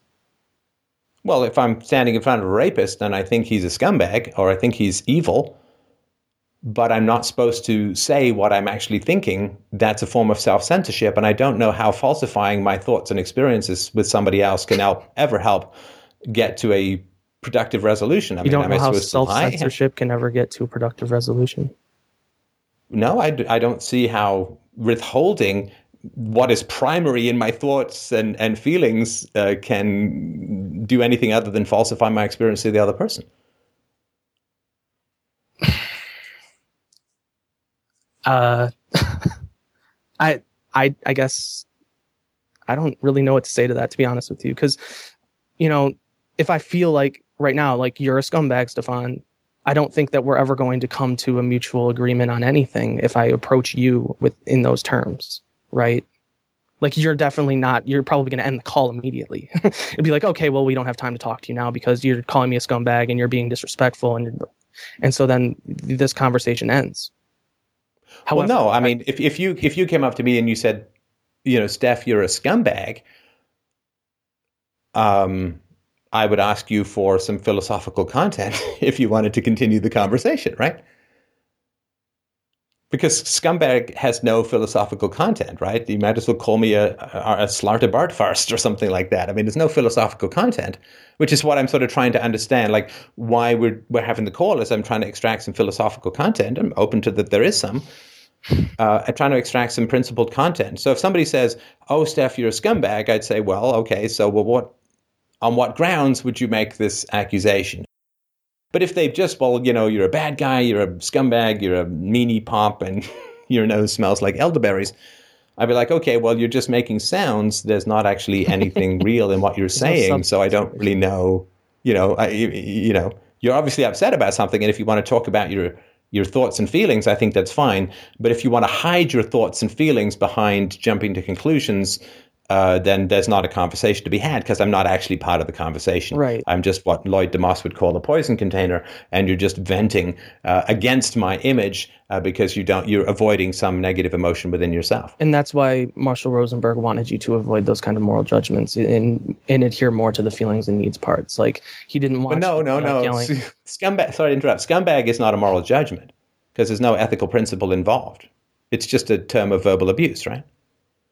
I mean, it's a judgment and it's it could have moral grounds but yeah i guess no, it could have it could, it could look not, no saying saying it's Well- a judgment is like saying that a monkey flinging poo is a modern artist right? I mean it's just a reflex. I mean it's just it's not a judgment like somebody's evaluating something and, and really judging something. They're just blarping. They're just emotionally dumping right? It's no judgment involved. Uh, it's a norm i would call it a normative judgment but or a normative statement at least. I, we can drop that and just call them normative statements. It's like it's a value judgment. You're devaluing the person because they're a scumbag. I mean the when you call no but if i if i say someone's an asshole there's no moral content to that. Because i could say that cop is an asshole for interrupting my theft in which case he's a good guy right? Or I could say that that guy is an asshole for stealing from my store, in which case he's a bad guy. So the term asshole or scumbag can be used for uh, good people and bad people, right? Which is why they're not philosophical terms. All it means is that person is, uh, I'm angry at that person. But there's no moral content in anger. Somebody who's, who's caught stealing from a bank is really angry at whoever caught them, right? There's no moral content. They're stealing from a bank. you're and the just whole point of a bank is it's designed to steal from the people. Sorry? they made a moral judgment but that moral judgment was wrong like you can have wrong moral judgments like incorrect ones right Well, not according to my philosophy or the, the approach that I take to philosophy. That's like saying there are only correct. you can have you can. I'm sorry. Go ahead. there are only correct moral judgments is that what you mean is that what you No, it's just that if it's if it's wrong, since morality is universally preferable behavior, you can't have an incorrect moral uh, judgment uh, any more than you can have an incorrect scientific theory. I mean, if the theory is scientifically validated, in other hmm. words, if it's passed into the annals of science, it can't be incorrect. You can have an incorrect hypothesis or a hypothesis that is later proven to be incorrect. But if you have a judgment that is in the realm of morality, it means it conforms to the standards of moral judgments. Scumbag and asshole do not fall into those categories. They're just terms of abuse that people hurl at others, hoping to cow them into submission or browbeat or bully them into conformity. So like the definition of moral in itself implies, you know, some that it's correct. Like because so like you could have an immoral judgment, right? So so what I was calling an incorrect moral judgment, what could also just be called an immoral judgment, right? Is that well? But again, scumbag and and uh, like if if um, if a no, this is useful. It's, it's very helpful stuff. I think if if a guy um, is interrupted in his theft, and he says, "Oh, that cop's a real asshole," right? right? That's not a moral. He wouldn't say, "And the cop is immoral." He'd just say, basically, asshole means he interfered with my self interest in the theft. I wanted to steal some stuff, and he stopped me, and he's an asshole because I wanted to steal some stuff. It's, he, he wouldn't say that that's a moral term. Right. Well, yeah. You wouldn't say that he was like m- morally correct. I don't know. I just don't use terms uh, exactly the same way you do, and maybe I just don't understand the terms. And so, Well, a moral judgment usually is something to do with good and evil, right? I don't think that the theft would say that cop was evil for interrupting my theft. That, that's not what the thief would say, right? um, I'm not sure what the I'm. I'm really not sure. He'd say, I hate that cop. That cop's a complete asshole. I almost got away. Total, total jerk, scumbag, whatever. I hate that guy, right? You're it's right, not a moral judgment. It's just he interfered with my self interest. Um, Well, if you hate a murderer, is that moral or is that like I, I don't really know if we're really drawing a distinction. That- No, but hate is not a moral judgment. What kind of a judgment would you say? Just a normative statement, I guess. Or Well, I don't know, but I mean, monkeys hate things. They don't have a lot of moral judgments, right? Okay. right? I mean, it's not it's not a moral. It's it's it's just a hatred is a feeling uh, that is engendered usually by uh, this person is acting significantly acting against my self interest. So the cop who interferes with the guy who wants to steal is significantly impacting his self interest, right? When, when the when people who say to someone, uh, "Hey, you might be in an abusive relationship. You should get some therapy." And remember, you don't have to stay in abusive relationships. Are strongly interfering with the interests of the abusive person who wants to continue to exploit his or her victim.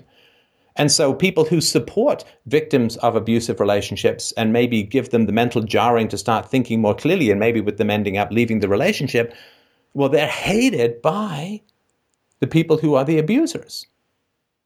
Right. But that's just because into the abuse. The, the person who's supporting the abuse victim is interfering with the self interest of the abuser, so they get hated for it. It's nothing to do with a moral judgment. They may frame it as a moral judgment. They may say, um, you know, like uh, Erin Pizzey on this show was talking about when she opened the first women's shelter, she'd taken all these women who'd be beaten black and blue by their husbands, and the husbands would come and demand that they get the women back, and the priests and the rabbis and all would come over and say, "It's in the light of God. You're betraying, right? You're betraying your vow to God, and right." And so they may try and frame it as a moral argument, but I mean, that's what I think Ro- not- Marshall Rosenberg was against is like people trying to frame these like kind of uh really trigger happy like judgments that people have as like you know well it's a moral judgment and I'm right for feeling this way and whatever and instead he wanted people to look at the other person using more uh, observational language rather than you know these normative kind of claims or these like subjective uh, perspective kind of ideas. Do you, do you understand the difference? What, at least the difference that I'm trying to draw in maybe the terms. Maybe we're going to get hung up on like saying morality or saying immoral judgments or correct moral judgments versus incorrect immoral ju- like the, the point is that you're supposed to use observational language. Like i it's not that the cop is bad and i hate him. It's i was trying to steal the cop. What he did was he put handcuffs on my arms.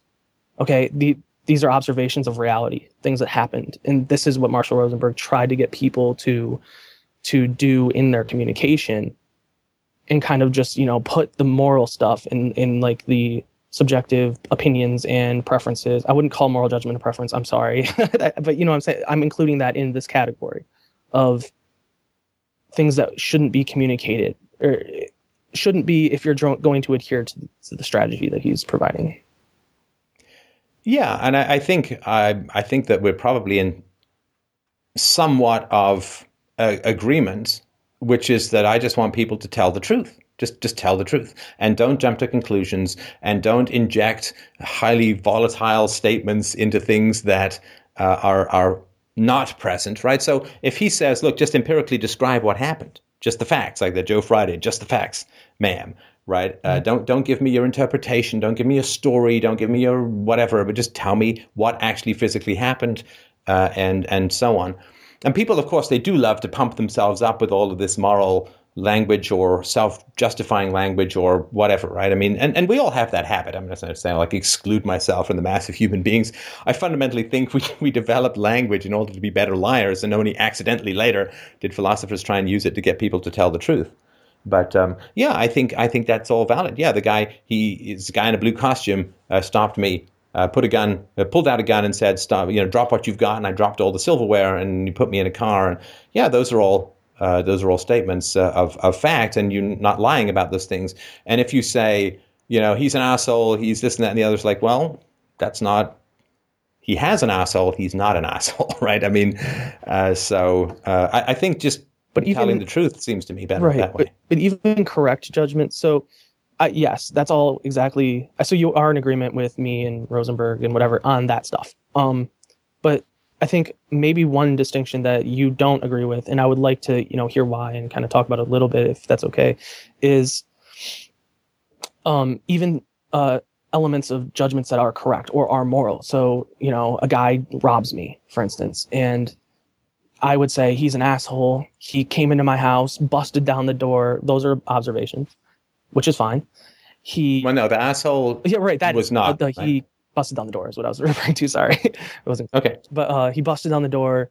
He said all kinds of hurtful, mean things to me, and then he threatened to shoot my wife and I hate him, whatever. Okay, so there was like one thing in there that was an actual observation, which was he busted down the door and maybe like pointed guns. Or I don't, I don't remember exactly. No, threatened to shoot my wife is probably factual. I, I don't think uh, threatened to say hurtful and mean things to me. Somewhat subjective, although there are things that can be hurtful and mean fairly objectively.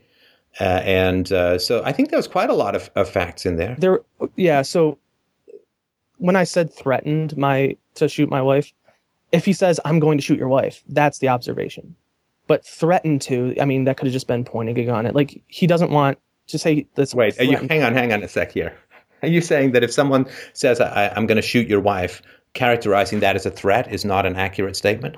I, no, it is. It is. That's okay. I'm pointing yeah, I'm pointing at that it is accurate, but it's not an observation. Saying that he threatened to shoot my wife isn't an observation the observation would be he said i'm going to shoot your wife the quote you know this this right. judges want you to do this too in like a court of law they don't want to hear a lot of the the judgment you know what i'm saying yeah they want the quote. So he i think there's like a, there is a principle behind like some of this stuff. Uh not a principle a um it's it's something that like, a lot of people agree on. I don't know if that helps anything but um that's more what he's trying to get at in this. So he said if you're not using observational language, the language of observation.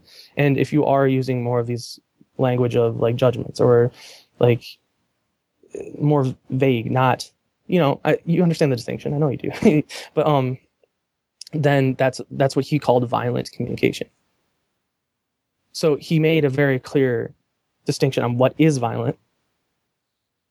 And he, although he did claim his guidelines as being nonviolent, that's not to say that all communication that isn't strictly adhering to his guidelines must therefore be violent. That's not, it's just not the case. And going back all the way to the beginning of the conversation, uh, to say it is is denying is what's called denying the antecedent. That is a that is exactly what it is. Oh wait, wait. Do we have to have this conversation again? I thought we established this. Do we want to go back to the mouse and the principle thing?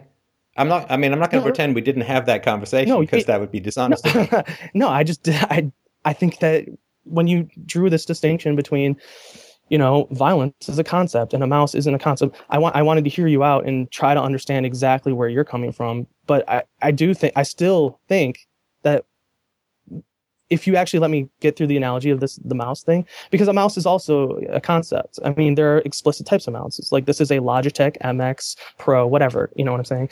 Like, but it's under the the broad sweeping concept of computer mouse.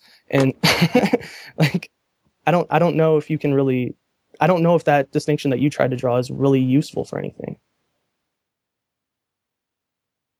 But saying it's not really useful is not a rebuttal of my argument. I don't understand the. Like the, the rebuttal of the argument is that there was no distinction. Like you you tried to draw a distinction, but the distinction doesn't exist. But saying you tried to do something, but the distinction doesn't exist is also not a counter argument. You're just telling me that I'm wrong without actually showing me that I'm wrong. Okay. And you repeated the word mouse a bunch of times, but you're still No, not not- formulating that's- an argument. oh, okay. Here, how do you how do you counter an argument? No, I don't feel like you made it. A, it was like a non sequitur. Your feelings are also not an argument. I don't Saying I don't feel like you made an argument is not an don't- no, argument. I don't think you made an argument. I don't think they're Saying you don't think I made an argument is also not an argument. What's an argument, Stefan? Well, you have to process what I said, understand the logic, and find the logical fallacy uh, within. The logical fallacy within it's non sequitur. Saying The it's a non sequitur is also not an yes, argument. yeah, yes, it is. The conclusion does not follow from the premise. The premises. Saying the conclusion doesn't follow from the premise is also not an argument. You're just quoting logical uh, fallacies or lo- without actually applying them to my argument.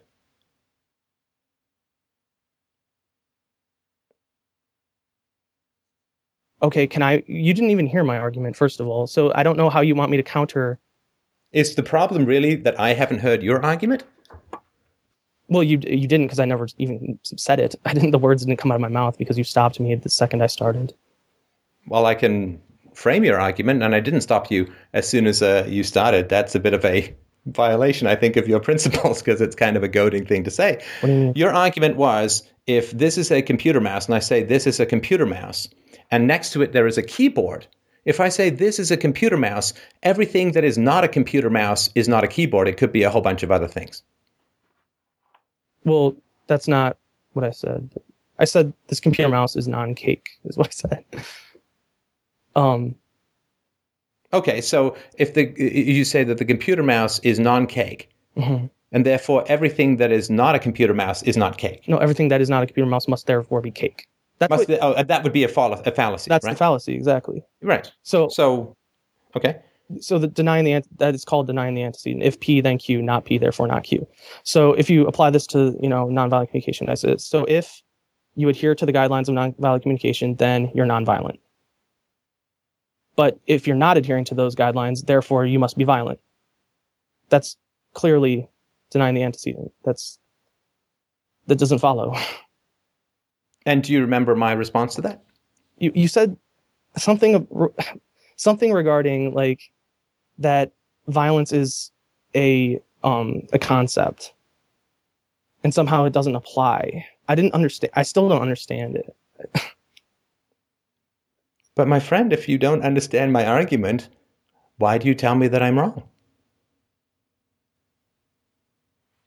because it doesn't make sense No, no. If you don't understand my argument, why would you tell me that I'm wrong? because it doesn't I mean, isn't nonviolent communication supposed to be about getting into the other person's shoes and negotiating, right? So if you don't understand my argument, ask telling me to- that I'm wrong in a wide variety of ways is not um well I by telling you that you're valid. i don't it's not valid okay um could you ex- explain it then i clearly don't understand it and i don't think i'm stupid but Explaining what? your argument then if i'm not understanding it No, you said you don't understand it. right if i'm not understanding it can you explain it again like See, now that to me would be a beneficial way to approach the conversation, which is, Steph, I don't, I don't follow the argument, and I, you know, I don't want to say that it's wrong until I really understand it. Wouldn't that be something that would be a better form of communication? Sure. I mean, yes. I was kind of like, Okay, yeah, I didn't mean to like. then Sure. Do you owe me an apology or anything? I mean, what, what are the you want me consequences of not Cons- well, do you want me to suffer? I mean, telling me I'm wrong without understanding my argument's kind of rude, isn't it? well, it's more like so if somebody were to give you an argument and you didn't understand it, like it, well, not not just that you didn't understand it, it didn't make any sense to you. It was like this makes no sense. Would you just be like, well, I'm not going to say that you're wrong because just because it makes no sense to me, but you know what I mean? Like, Well. I, I tell I you this. I mean, if I was if I were talking to somebody who was an expert in a field that I was not an expert in, I have a degree in philosophy from the University of Michigan. okay. If I was talking to somebody who was good at something that I was also good at, then I would give them the benefit of the doubt to make sure I really understood their argument, rather than just telling them that they're wrong and then saying that I didn't understand their argument. Okay. Do you understand my argument? I, you do. I, of course you do. You said that you do, and you get that. You get my argument. So could you show me where? Because I presented the argument, and then you tried to refute it, and you started by Okay. saying, "Yeah, So if if I say that a vacuum is non-matter, then everything that is not a vacuum must be matter. are you trying to say like that? Is that true or not?" Oh, I mean, would you agree with that? I, my first instinct is like, can I think of anything that's Yeah, no, take your time. I'm, I don't want to rush. It's a big, big question. I don't, don't, don't I, let don't, me rush. I don't. I, mean, don't actually know. I'm not. Like, I'm not like a, a specialist in. no, this logic, it's not physics, right? Okay. Is there anything that's? I mean, like, there's antimatter, which is non-matter. Is that a vacuum or isn't it? Right.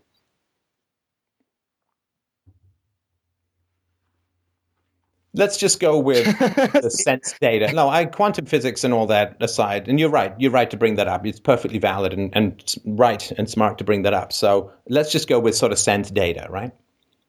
And let's just go with the whatever the, the, sort of standard Newtonian conception of matter. If I and I'm not trying to trick you. Ah, there's antimatter, right. but if I say a vacuum is non-matter, then anything that is not a vacuum must be matter.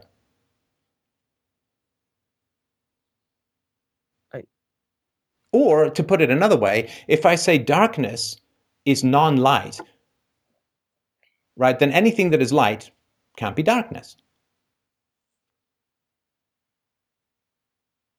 They're mutually exclusive. If I say that life is non death, then anything that is alive can't be dead.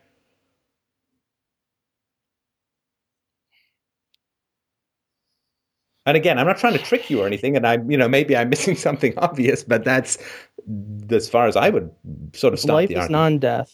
Then anything that is life cannot be dead. right. That's not. That's not an apples to, to apples comparison. So the the um, the way that I said it, that's not what I was saying. Uh, you would have to say if life is non-death, then not life is death. That would be an apples to apples comparison. Like you you changed it. Okay. Let's talk about just because I get that that doesn't make sense, right? Because there are things that are non life that aren't dead, right? A rock was never alive, and therefore you couldn't really classify it as death. But if we're talking about life, right, if we're talking about biological life, if we restrict it, and the, and the reason why I think it's fair to restrict it to biological life is because we're talking about communication. It's not everything, right? Nonviolent communication has the word communication in it. And so we're not talking about everything conceivable in the universe. We're talking about com- communication, right? And so uh, when we're talking life and death, of course, inanimate objects and so on don't count. So if we restrict our examination to life and death, to biological organisms, then we can say that uh, everything that is biological, that is has the capacity for life or death, everything that is non-death must be alive, and everything that is alive uh, and everything that is dead can must be non-life, non-living. I don't. I feel like we're getting bogged. Down. I feel like no, no, oh, no. We're just we're just taking this step by step. I mean, can we can we get this far? Because if we can't, then I, I'm not sure that our philosophy training. Because now we're hearing two people who've got some training in philosophy try and talk about something, and if we get confused with life and death, I don't know how the hell the rest of the planet is supposed to tie their shoelaces, right? Yeah. All right, I just want I because there's like little subtleties that I'm like before the what I just brought up. Like I'm trying to make sure that I'm staying accurate. Can you just say it one more time? And I just want to make sure that this is not Sure. In in the realm of l- living organisms and biological matter, things that were alive or or dead, right? right. We're restricting ourselves to just just to that, right? In the same Yeah. way that nonviolent communication and my response to it restricts itself to communication, right? So in the realm of life, well, actually, it doesn't technically. Um, see, the, that's the why I kind of got lost. Is that it actually doesn't at all. Um, what doesn't? Sorry, what doesn't? nonviolent communication doesn't restrict itself solely to communication necessarily. Um, No, but I, I wasn't talking about the entire body of work. I was talking about three words: nonviolent communication. so we're still talking about like, is this ti- a good title for? like fundamentally, at some level, this is not really important as well. It's like not. You can't say I don't like the title of non. Wait, wait, wait. So hang on, hang on. I, I just Dude, distracted. Come on, come on, Okay, come we'll on. Go back. We'll go back. Come on. You, you don't get this bullshit in Socratic dialogues where people start talking about this, right? We're just trying to work through a logical problem Alright, here. yeah. You've got training, I've got some training. We're just working through a logical problem. That's All right, all. Fine. Okay. Okay. Let's just go light and dark. 'Cause it's even easier, right? Okay. Okay. So if I say that darkness is non light, right? Right. Darkness is non light. Mhm. Then wherever there is darkness, sorry, whenever wherever there is darkness, there can't be light. And wherever there is light, there's not pure darkness. So if you want want to use light and dark, you'd say I just want to make sure that I'm I'm trying to put it Take your time. So, Absolutely. so if if darkness is non-light, then you'd say there is light. Darkness is non-light. There isn't darkness, therefore there is light. Yeah, right. I think that actually that works, right? Yeah. okay, so That's what non means, right? It's the absence of. Right? Mhm. Non is the absence, not anti, but non, right? Because there's no such thing as anti light. If we get back to antimatter, and our heads will explode into quarks or something like that, right? right. And so when we say that um, where there is non light, there must be darkness, and where there is light, there cannot be darkness, right? Right. Um so this is an example where So so hang on, hang on. I'm almost done. works. Almost done. Almost done. Wait, wait, wait a sec. So when we say here is an area of non-light, right? This is non-light. As a, as a concept, no, I don't mean sorry, an area conceptually. I don't mean like a, a spot because then it could be all over the place, right? Like there are spots on my forehead where there's less light because of freckles, right? But but so uh, just conceptually, where we say non-light, we are simultaneously defining everything else as light. um Sure. Okay, that's fine. I'm not that's fine. yes. Okay. But I'm not sure if that's true of saying like, well, this is an area of nonviolence, therefore all other areas must be violent. I, I don't think that like why? Why would why would that be the case? But we just did this with light. Right. Is there some magic? light, Is there something magic else with the word violence where the, the, the logic doesn't apply? Well, yeah. I mean, I don't know why why you would just presume that because nonviolent communication is nonviolent, that means anything that isn't adhering those to those guidelines must be violent. Like, it, We just did this argument. like, what are you doing? You can't. Don't discredit philosophy. You can't just make shit up because it's uncomfortable, right? We just did this argument with regards to light. Right, but it doesn't work The with same regards to pattern applies to death. this. But it doesn't work because we just went over that it doesn't work with life and death. So I think violence is more of a, a life uh, violence versus nonviolence is more of a life and death thing versus Now, the life and death thing is complicated because, of course, you can be in the process of dying. It- It's just because it's a biological continuum, right? because rocks. Yeah, because rocks. So what we did was we we could because we're talking about like if if I said you said there's nonviolent communication, and then I said, well, everything that is not communication must therefore be violent. A rock must be violent, right? A map must be violent. Sunlight must be violent. Well, it is. I'm Irish, but like if I made that, that would be an invalid claim. And I think that's closer to what you were talking about at the beginning. But I was in my original call with the caller a couple of weeks ago, I was saying in the realm of communication, limited to communication, right? If you define X as nonviolent communication, then everything which is communication but not X must be violent communication. In the same way that if you say, um, this is non darkness, everything that is not there must be light. Otherwise, there'd be no capacity to distinguish or differentiate between the two states.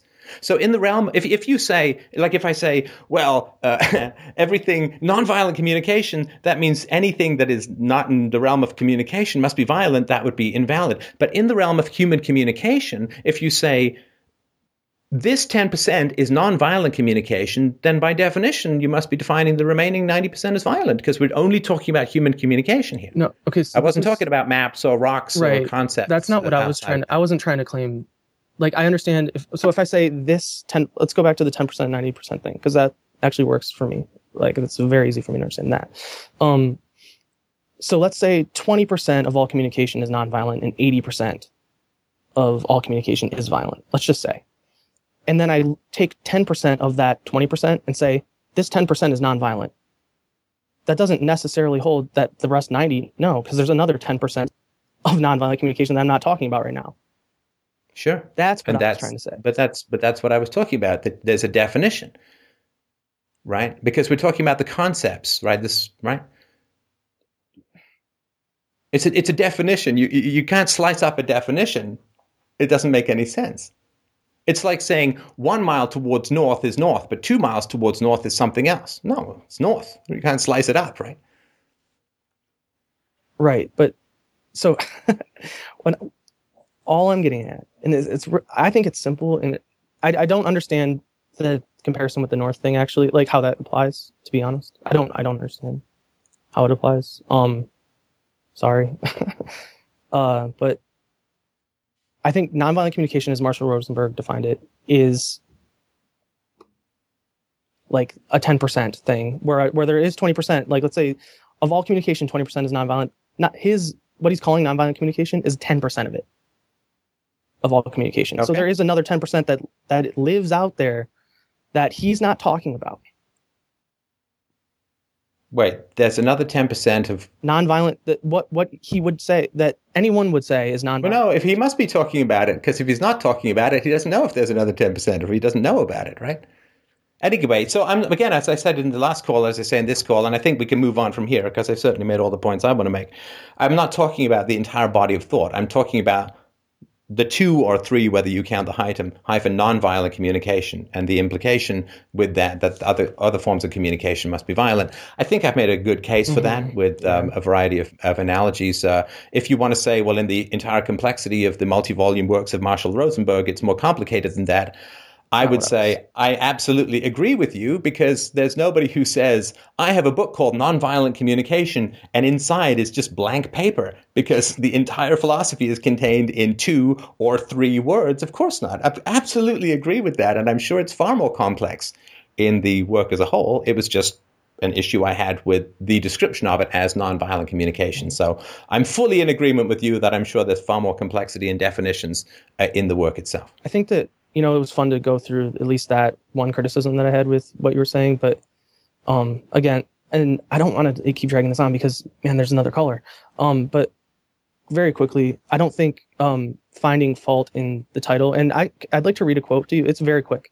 um, from Rosenberg talking about the title nonviolent communication, how he doesn't like it either. He's just like you in that he doesn't like it. He said, I don't like that title, nonviolent communication. I use it because over the years it connects me with the people around the world that find our training very valuable in their lives and in their political activities. I've used it because it connects me with those people. Why I don't like the title, nonviolent communication, is because it says what something isn't. And nonviolent communication is all focused on what we do want, not just what we don't want. Also, communication is only a small part of what I'll be sharing with you. Nonviolent communication consists of a value system that we're trying to live by, and then it outlines a language, thinking, communication skills, and means of influence that supports the way that way of living. Okay, That's- go back to where he says what it isn't, please. Oh, what what nonviolent communication isn't? Like, he said it, it describes what it isn't. Oh no, he says um he says I uh why I don't like the title nonviolent communication is because it says what something isn't. Uh nonviolent nonviolent. He doesn't like the the word nonviolent because it says No, I get, I get it. So he says what something isn't. So he No, no, says the- that the he's. ti- No, sorry, that that's not what that's not what he was saying. um n- the term nonviolence says what something isn't. It says that something isn't violent. Okay? So he doesn't like that it says what something isn't because nonviolent communication That's my whole point. I- Yes. you just gave me the whole. Like, if you'd read this at the beginning, we could have saved forty-five minutes. That's my entire point. I wanted to, but you said no. We want to talk about this. It's a good experience. It's a good uh, uh thought experiment. I want to stick with. no, but it's, it proves my point that you've been arguing with me. Oh my no. god! What, what else? This does not. This is not. He's not representative of everybody who comes out of a philosophy degree. At least, I Wow. think. But Thank you. no, seriously, because he said right here. He said it defines what isn't.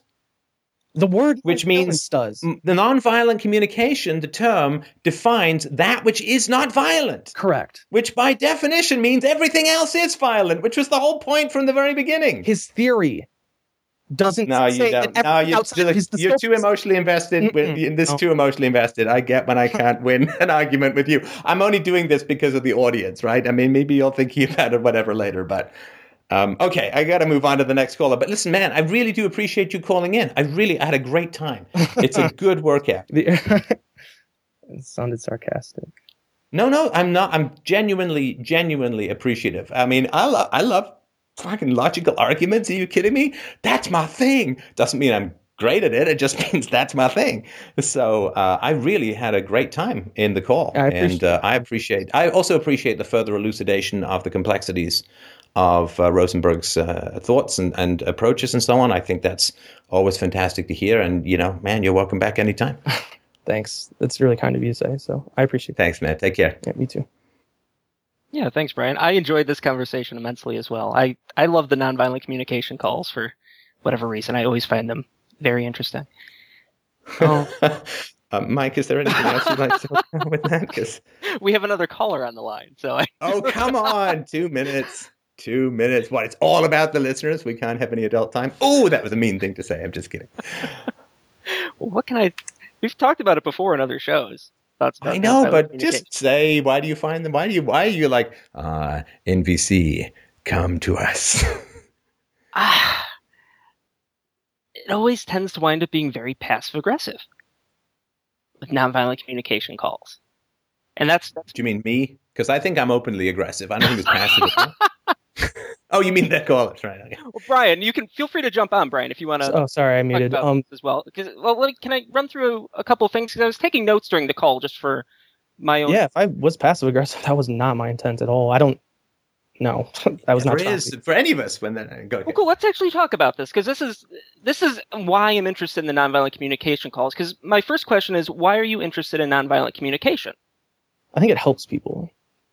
And and I understand that Stefan says like, oh well, I wasn't very enlightened by you know listening to it, which makes sense to me. It's like if hey, mm. don't you know say well, I guess I can't say oh don't make judgments because Stefan doesn't agree, but like making demands instead of requests is another form of violent communication. And if I went through the list, we stopped at the first one, but there are actually three. And so Well, Stefan's Brian, obviously I- like, yeah, don't I- make demands of people. Like what the heck? Sorry to cut you off, Brian, but I I know we're shorter on time with Greg Yeah. waiting in the wings here for a call. But I think we can simplify it even more and just say you want to be a better communicator. You're interested in nonviolent communication. You want to be a better communicator with people. You don't want to throw Resolve conclu- conflicts. Yes, provoke yes. defenses and stuff. Yeah, you want to be able to resolve conflicts with people and um, This is the you goal. know sort out problems and without things getting into a big mess emotionally for people and defenses coming up. You don't want to pr- provoke additional defenses when that's you know can be avoided in any way, shape, or form. That I mean, that's why I assume you're interested in nonviolent communication. Is that? Would you agree? Resolving conflicts is the the goal of it. Yeah. Right. Well, well, I was taking notes from the beginning of the conversation, and Steph mentioned that uh, your initial question, the way it was written, was kind of insulting. He felt somewhat insulted by the question, and I, I can I can see that, and we kind of brushed past that right away. And you actually said, "Well, that's because Mike said it has to be one or two sentences, so I didn't want to go on there." So you, then you, it's my fault for the question being the way it is. I wouldn't say no. It's the structure of you, you need a couple sentences to introduce somebody. So that's what. It's it's the structure's fault, Mike, not yours. You impose the structure, so it's not your fault. It's the structure's fault. Gotcha. But you see whose responsibility is missing? my responsibility is missing. Yeah, exactly. Now, if I say I find that kind of an insulting question, I, I don't mean that. I'm just telling you my sort of experience of it. I'm not saying that, that I didn't say you insulted me or you're being a jerk or anything like that, right? You were insulted by the question. Yeah, and and but I didn't judge you for it. I just said that was my experience, right? Yep. And you basically t- told me I was wrong, and then Hmm. blamed Mike for the limitations of the question. Didn't express any curiosity about what I thought and felt. No, I we identified what you you identified what you thought was insulting about it. You said um that the the words quite troubling because and I knew exactly why as soon as you brought it up because I just No, I wasn't insulted by quite troubling. See that I said it wasn't philosophical. oh okay yeah but so you you said it wasn't philosophical and I was like you're right being troubled by something that you said is not an argument at all it is just an experience that I had just like you know you felt ex- uh, insulted by it that's not a philosophical thing either feeling insulted isn't philosophical same thing Absolutely. Sorry, Mike. Go ahead. Okay, so we moved past that. You said, well, let's not talk about that, or let's not worry about that when that came up. Kind of dismissive, right? So, right at the beginning, there's already a disconnect. And given that your interest in nonviolent communication is because you want to resolve problems, like you said, there's a problem right there at the beginning because there's a disconnect. Conflict. Well, there's a conflict right there at the beginning. And I don't, I don't, I can't imagine anywhere in Rosenberg he says dismiss the other person's feelings and say that it's time to move on. What what could I have done differently? Well, you're the expert. What would he say? I I'm not an expert in nonviolent communication. Well, you'd be more, you're more of an expert than I am. What would, what would he say? Uh, I definitely want to be more interested in um your feelings. So you, and actually, in being insulted isn't a feeling. um, anger is a feeling, or I'm not sure what your feeling was there either. No, I said I was annoyed. Okay, annoyed. Um, That's a feeling, right? uh, probably yeah, I'd say it's a feeling. So um, Okay. So I'd look So at I expressed, I expressed a feeling, and you basically said, well, let's just move on. Mm-hmm. okay. And why do you Sorry, think go ahead, that happened, Brian? Oh, why do you think he said, oh, well, yeah, why did you want to move on? To do you want? it's, yeah, I'm, I'm okay. curious. it's going to sound like I'm trying to just remove blame from myself or something, right? But the last call, ooh, that's it's, I see. I, I, the last call took an hour and a half, and I wanted to get it done as soon as possible. Clearly, it doesn't matter because, geez, we're, So you had a need, like an impatient need, right? Which you didn't communicate to me, but Right. drove you past my need, which was I said I feel annoyed and you know all that, right? it was actually out of. It wasn't just impatience. Like I'm, I well, I don't care about you. I want to get to my thing. No, that's not what I said. I, it was that I wanted to make sure that everybody was going to get heard. There was another caller after me, and I was just trying to, you know, So by wanting to make sure that everyone got heard, Steph ended up not getting heard at the start. yeah. So, Steph, And you felt you probably I'm just guessing, right? I don't know, right? But maybe you felt kind of like a time pressure, like an anxiety, like Yes. I've got to get this call moving. And so you had a need, which was to reduce your own anxiety about the potential length of the call. Mhm. And so you blew past what I was sort of experiencing, if that makes sense. yeah, that's what happened. Okay. Yeah, I think. I mean, I think just what we discussed right there is incredibly important. Because I mean, Brian, if you would have said like, you know, I, expressed your your need to not take up so much time because you were concerned about you know the other caller possibly not getting on. I mean, I I appreciate that. I appreciate sensitivity towards the other callers and wanting to make sure everyone gets on to to speak on a given show. I mean, that's I'm total agreement with that, and I appreciate that. But at the same time, you know, you've waited a while to call in as well. I want to make sure that you get the totality of your question answered, and that it's the kind of productive conversation that you want. I assume you don't And want it's, them. it's to be- sorry to interrupt, Mike, but it's also, I think, could be interpreted as somewhat disrespectful towards me. Like it's my show; it's not your job to manage that, right? Yeah, you're right. It's not my Like, I, I, if I feel the call's going on too long, I'm perfectly free to say, "Sorry, call's going on too long." Like, and you actually it's did not that in your the job first call to- as well. Yeah, I mm-hmm. did that in the first call, and it's not your job. Like working both sides of the relationship almost always causes problems. Mm. It's what I was saying to the first caller when I said you can't make it work for both of you. Right? You can't be yourself and the other person's needs at the same time. It's my job to worry about the length of the show or the accessibility of the callers to to time with me or with Mike or whatever. That's my job. It's not your job. I yeah. So and, and saying you're basically saying, Steph, I don't think you can manage this, so I'm going to have to manage it for you. You've already been doing the show for eight years, Steph, but you know it's my first time here. I've really got to help you along with this. Well, I've I've seen in the past where some callers had to not get on because they ran out of time, but I think that was back when you had like a, a live show rather than just like No, no, it still happens. It still happens. most Oh, weeks. okay. yeah. I don't I wouldn't know. Most weeks. it's not, not again not a live show, but yeah. So I've seen it. So I just wanted to you know I was I was worried and it- whether that's justified or not, whether that's my place to be worried about it or not. I mean, it's a worry that I had. So anyway, um, could do you mind telling me what you felt insulted? Because when you said that you felt insulted, and then you went on to say that you know, or not insulted, um, Annoyed. annoyed. So I'm sorry, annoyed. That you quite troubling is what you. I thought you were targeting for that annoyance, and so then I wanted to go. You're absolutely No, right. uh, That's not reason- philosophical. Sorry, Brian. The reason, since you asked, the reason why I felt annoyed was that um, you you had a, a, a short amount of time to put your issues forward that you wanted to talk about, and you spent at least two thirds of it telling me about ways that I was wrong that you didn't want to talk to me about. Right, and then you and then you say, "Well, I didn't have enough length." Well, if you didn't have enough length, why are you putting all these things in that I'm wrong about that you don't want to even talk about? That's that. That's not. That doesn't make much sense to me, tried- other than it may be emotionally manipulative to make me feel like I'm in the wrong without actually telling me how or why. to emotionally manipulate you. Um, I don't even think I'd be capable of emotionally manipulating you, to be honest with you. Um, but I- that's a that's a pretty big statement. I think every human being is capable of emotional manipulation.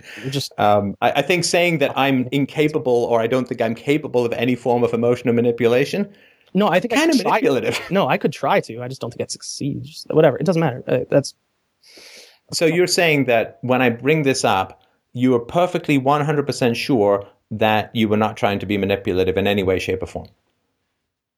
No doubt about it. Manipulate. I wasn't trying to. I mean, if you know, trying to make my call shorter is manipulation, then I guess. No, no, no, no. I'm talking about when you you tell me that I'm wrong, and then tell don't tell me that don't tell me why I'm wrong, and then say you also don't want to talk to me about how I'm wrong. What What are you referring to right now?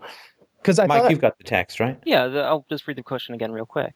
You wrote during May 16th Oh, you're call in show titled "Judgment as Violence." You proposed several criticisms of the late Marshall Rosenberg's guidelines for achieving what he labeled nonviolent communication that I found to be quite troubling. so. In the No, hang on. It's a sentence after Mhm. that. Oh, that counts. I believe there are several logical errors in your explanation that concern me, but ignoring them, I have two main questions. Right. So, Steph, you're wrong. I'm troubled. You've made logical errors, but we're not going to talk about them. Here's my other questions. Here's my real question. yeah, it was because I was told like two two to three sentences, and I had already. No, no, that. you're not, under- Brian. You're not understanding, or maybe you are, No, I'm not. I'm. but you can't get it. If you're short on time, why bring things up that you're not even going to discuss? Like if you're short on space, mm-hmm. if it's a couple of sentences, why spend two of those sentences telling me I'm wrong, but you're not going to discuss it with me? So I should have omitted all of the parts where I said that I was troubled, and I should have omitted. Well, if, ignoring- if you're you're, saying about space, moving on, here are my real questions. Omit them. Sorry, go ahead, Mike. If you're concerned about space, it would make logical sense to omit anything that wasn't your actual question.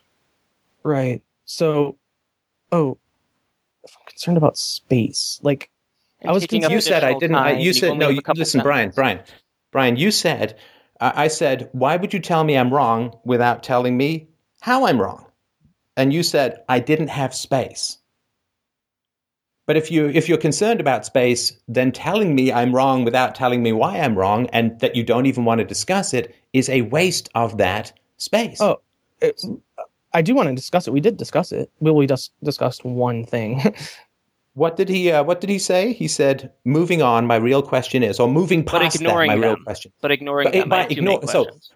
Yeah, you said ignoring them, the reasons that I'm wrong, ignoring them, here are my main questions. So you basically said, I want to ignore them.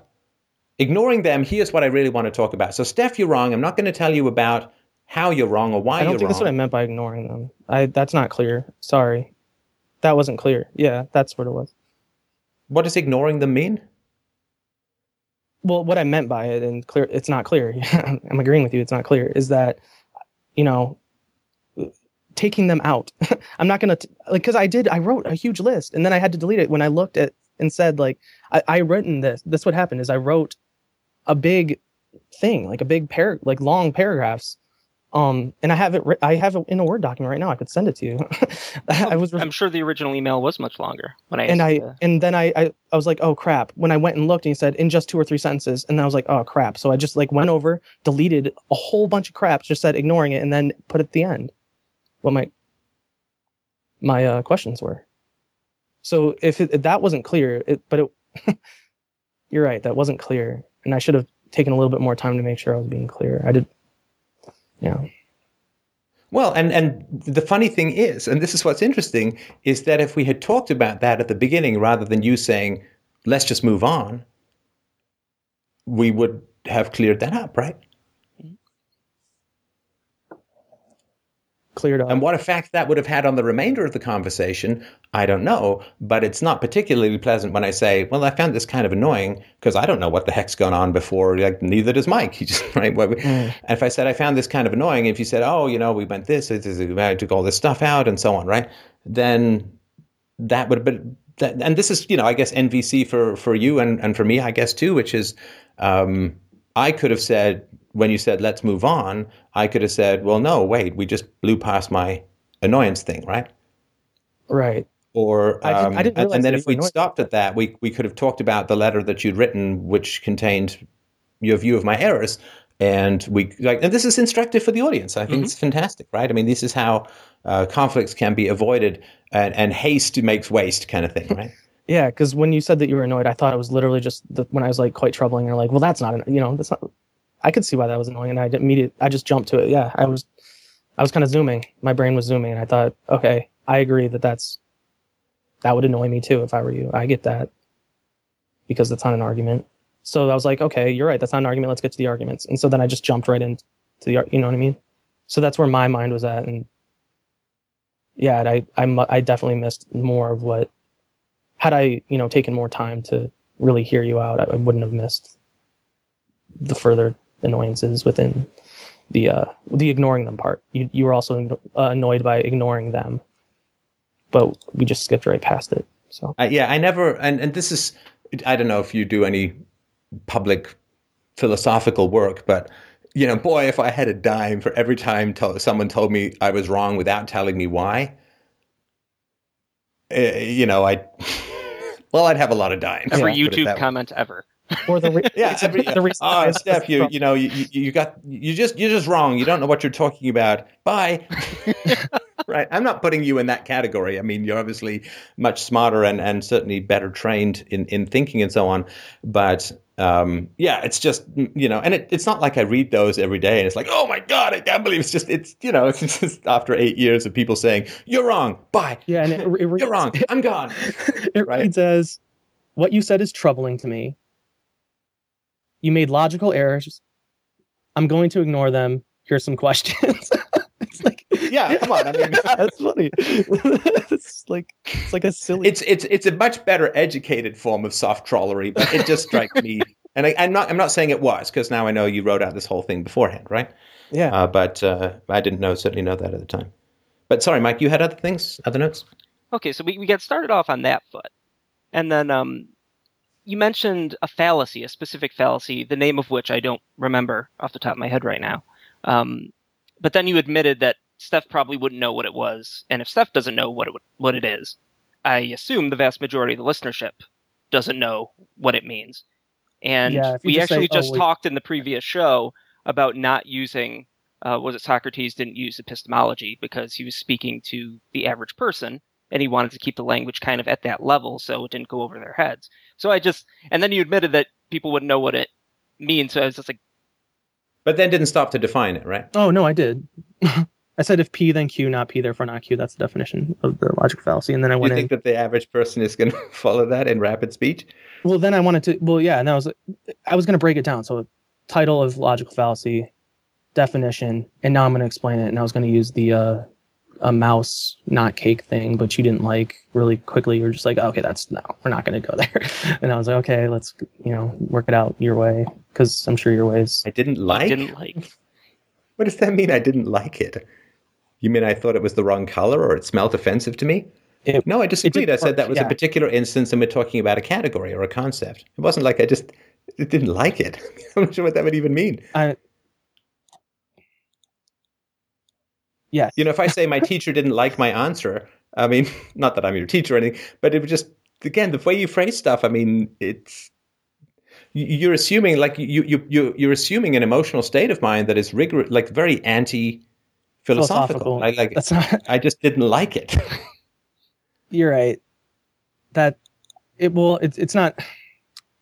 It's easily inferred from that language. You're right. It's easily inferred, and that's not. Yeah, I'm not trying to say like you had a preference against it, so we're going to try something else. No, you said. I tried to do an analogy. So going back to the main point, I defined a logical fallacy, or I gave the title, gave the definition, and then was going to try to explain the definition. And I don't I don't understand is is that okay? Or do you want me to still talk about how I shouldn't say um that you didn't like it? I meant by that clearly no, let's move on to the next point. All right, the next the next thing on my list was you said let's not get hung up on terms when we were trying to establish definitions.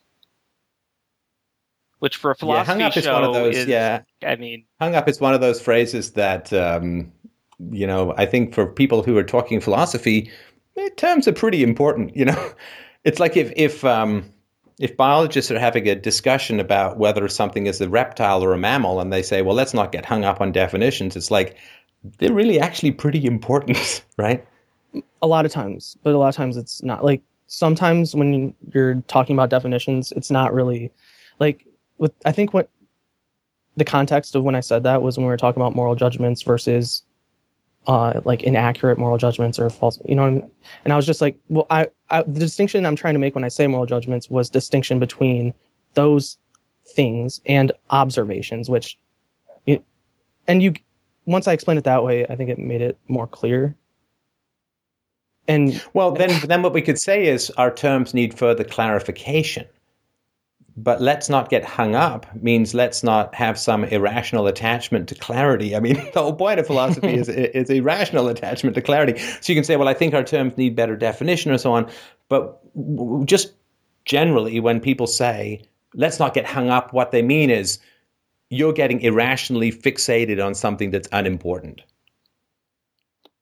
let's not get hung up on right you know let's just keep moving and you know your concerns don't matter your your your confusion doesn't matter your need for clarity doesn't matter let's just keep moving right and also Brian, you know, going to the NVC stuff, if Steph has a need to understand what you're saying and make sure that we have clear terms and definitions at the start to continue the conversation, you blow past that, you're ignoring his need. I don't think.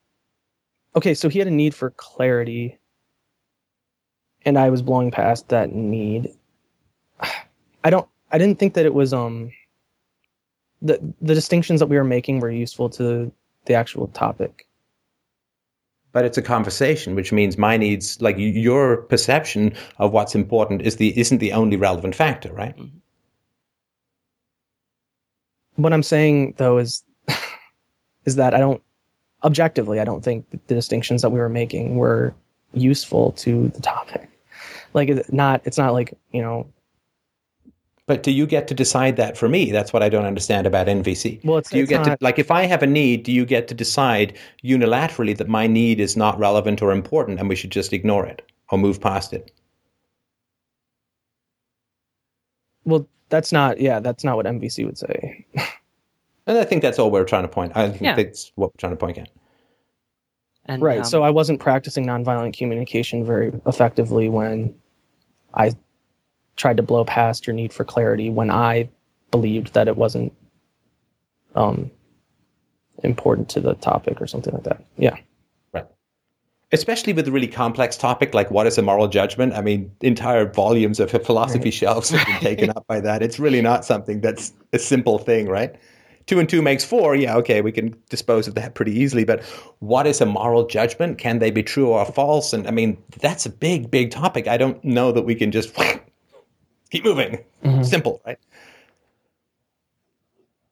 All right. The the next one on my list was you said something to the effect of uh, use the word actually. If you actually let me get through, if you actually let me, It- there was something containing if you actually let me, um, in a statement. Which, again, Steph, can you elaborate on why that's uh, a little grating? Not because I don't know the context in which it came in. So if you if you remember that at all, It was Mike, like if you actually let me speak my argument, kind of thing. I I think it was in context to when I was trying, still trying to go to the the mouse thing, and or I don't know. It had to do with the It's mouse thing, yeah. But it's if you actually let me, like you're not giving me the opportunity to speak, whereas you both had, you know, gone back and forth and had plenty of oppor- opportunities and time to make various points. It's like you're not letting me get my point across.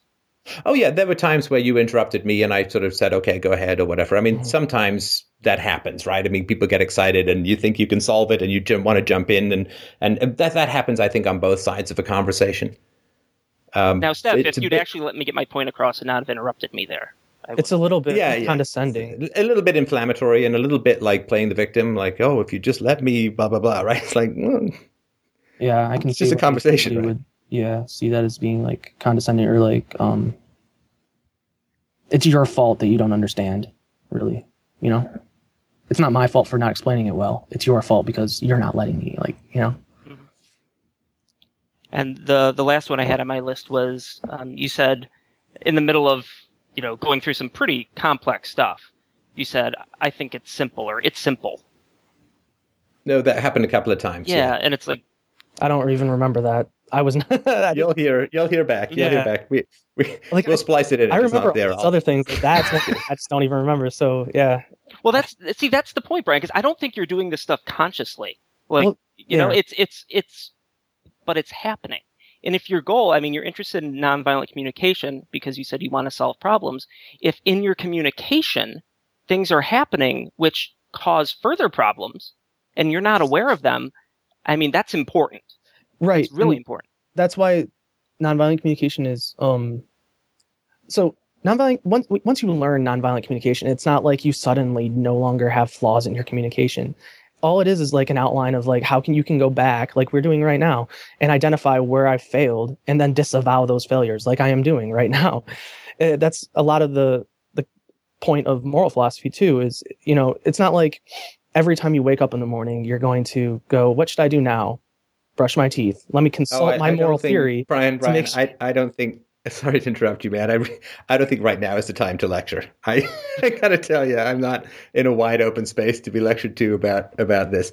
Um, I will give you an apology, though, which you know, sort of in in thinking about what we were just talking about, uh, I owe you an apology for not um, being uh, honest about at the beginning when we blew past stuff, not putting the brakes on and circling back. Uh, that was not up to my standards of uh, real time relationships and being honest in the moment.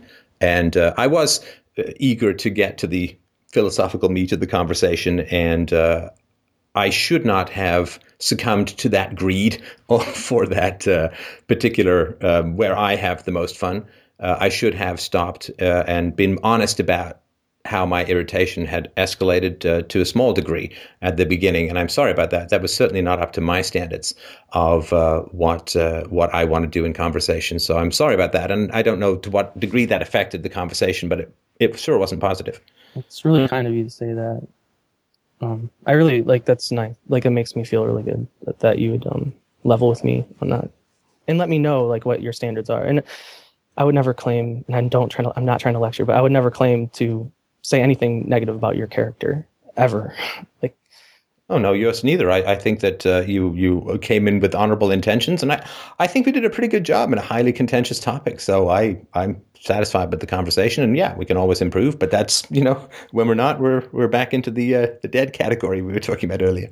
I also wanted to just I've taken note of because I've listened to you for a pretty long time. Um, and one thing that really impressed me is in a recent call, some a guy uh, called in and talked about how he had like an ACE score of nine, and then you gave him therapy and paid paid for it. That like that touched me so much that I could like witness you doing that for somebody.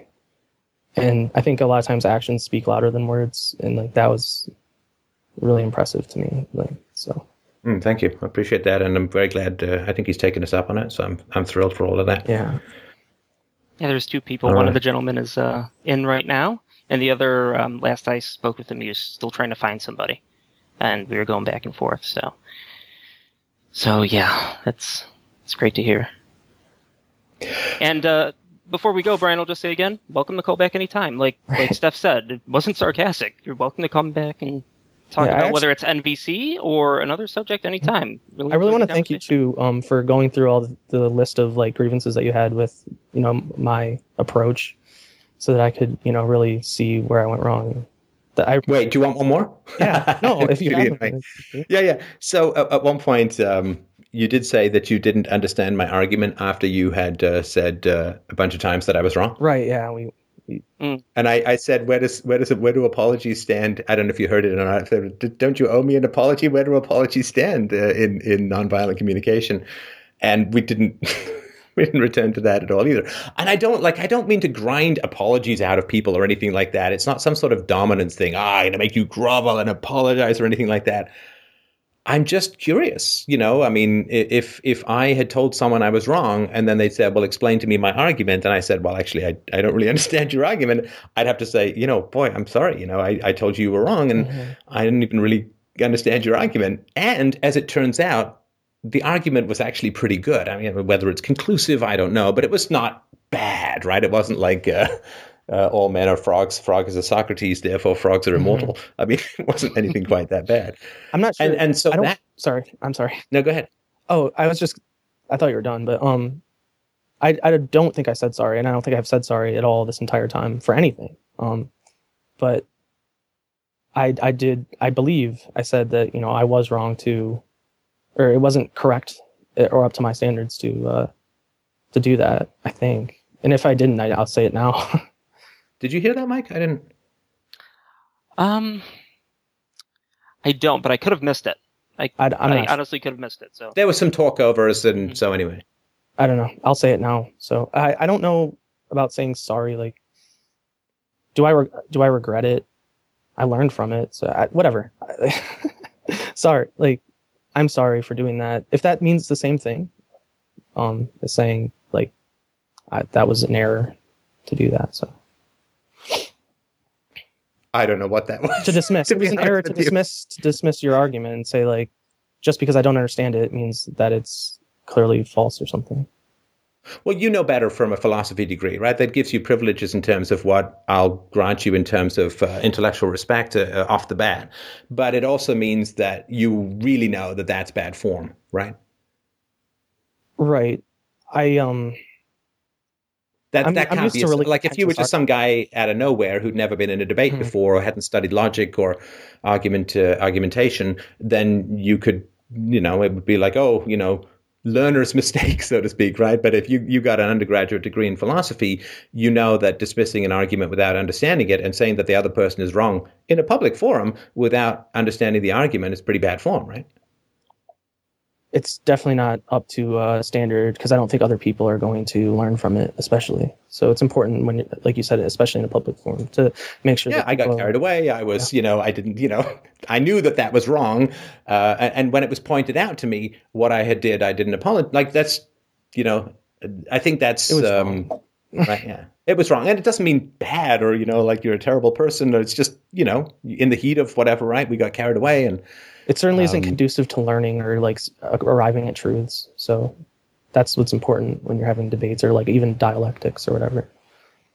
The whole point yeah, is to get to it truth. doesn't. Um, so it's not It doesn't. Uh, it, it, it sows seeds of further conflict, right? Mhm.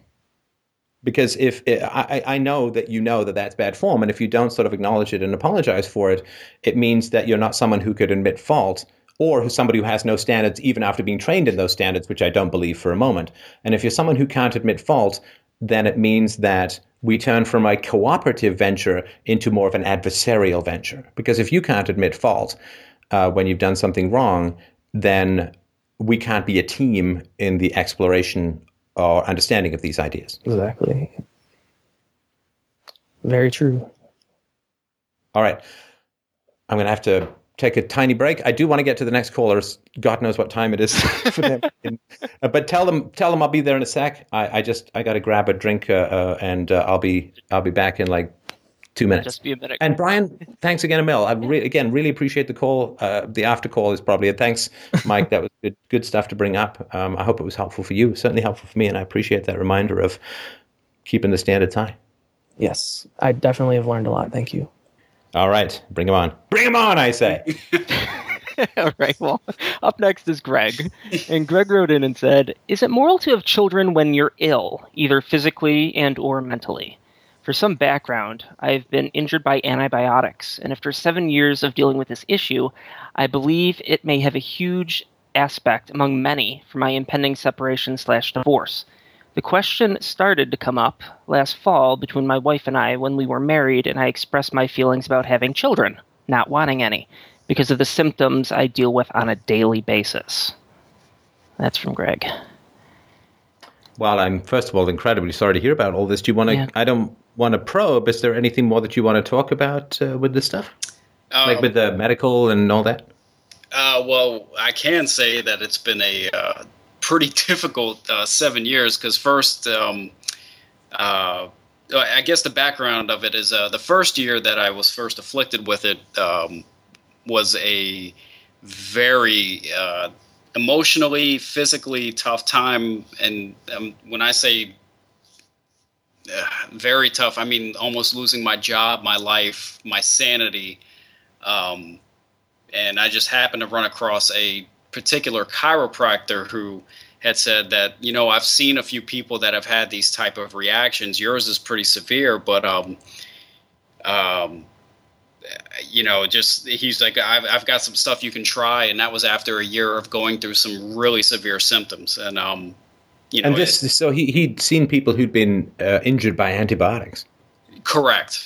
Yeah. And um, now, now as treatment for it, it it's you know it's basically more or less uh, you, you know what you would think when you would go to your physician and you know like oh you know you just need to eat better and take these type of supplements to help get through that.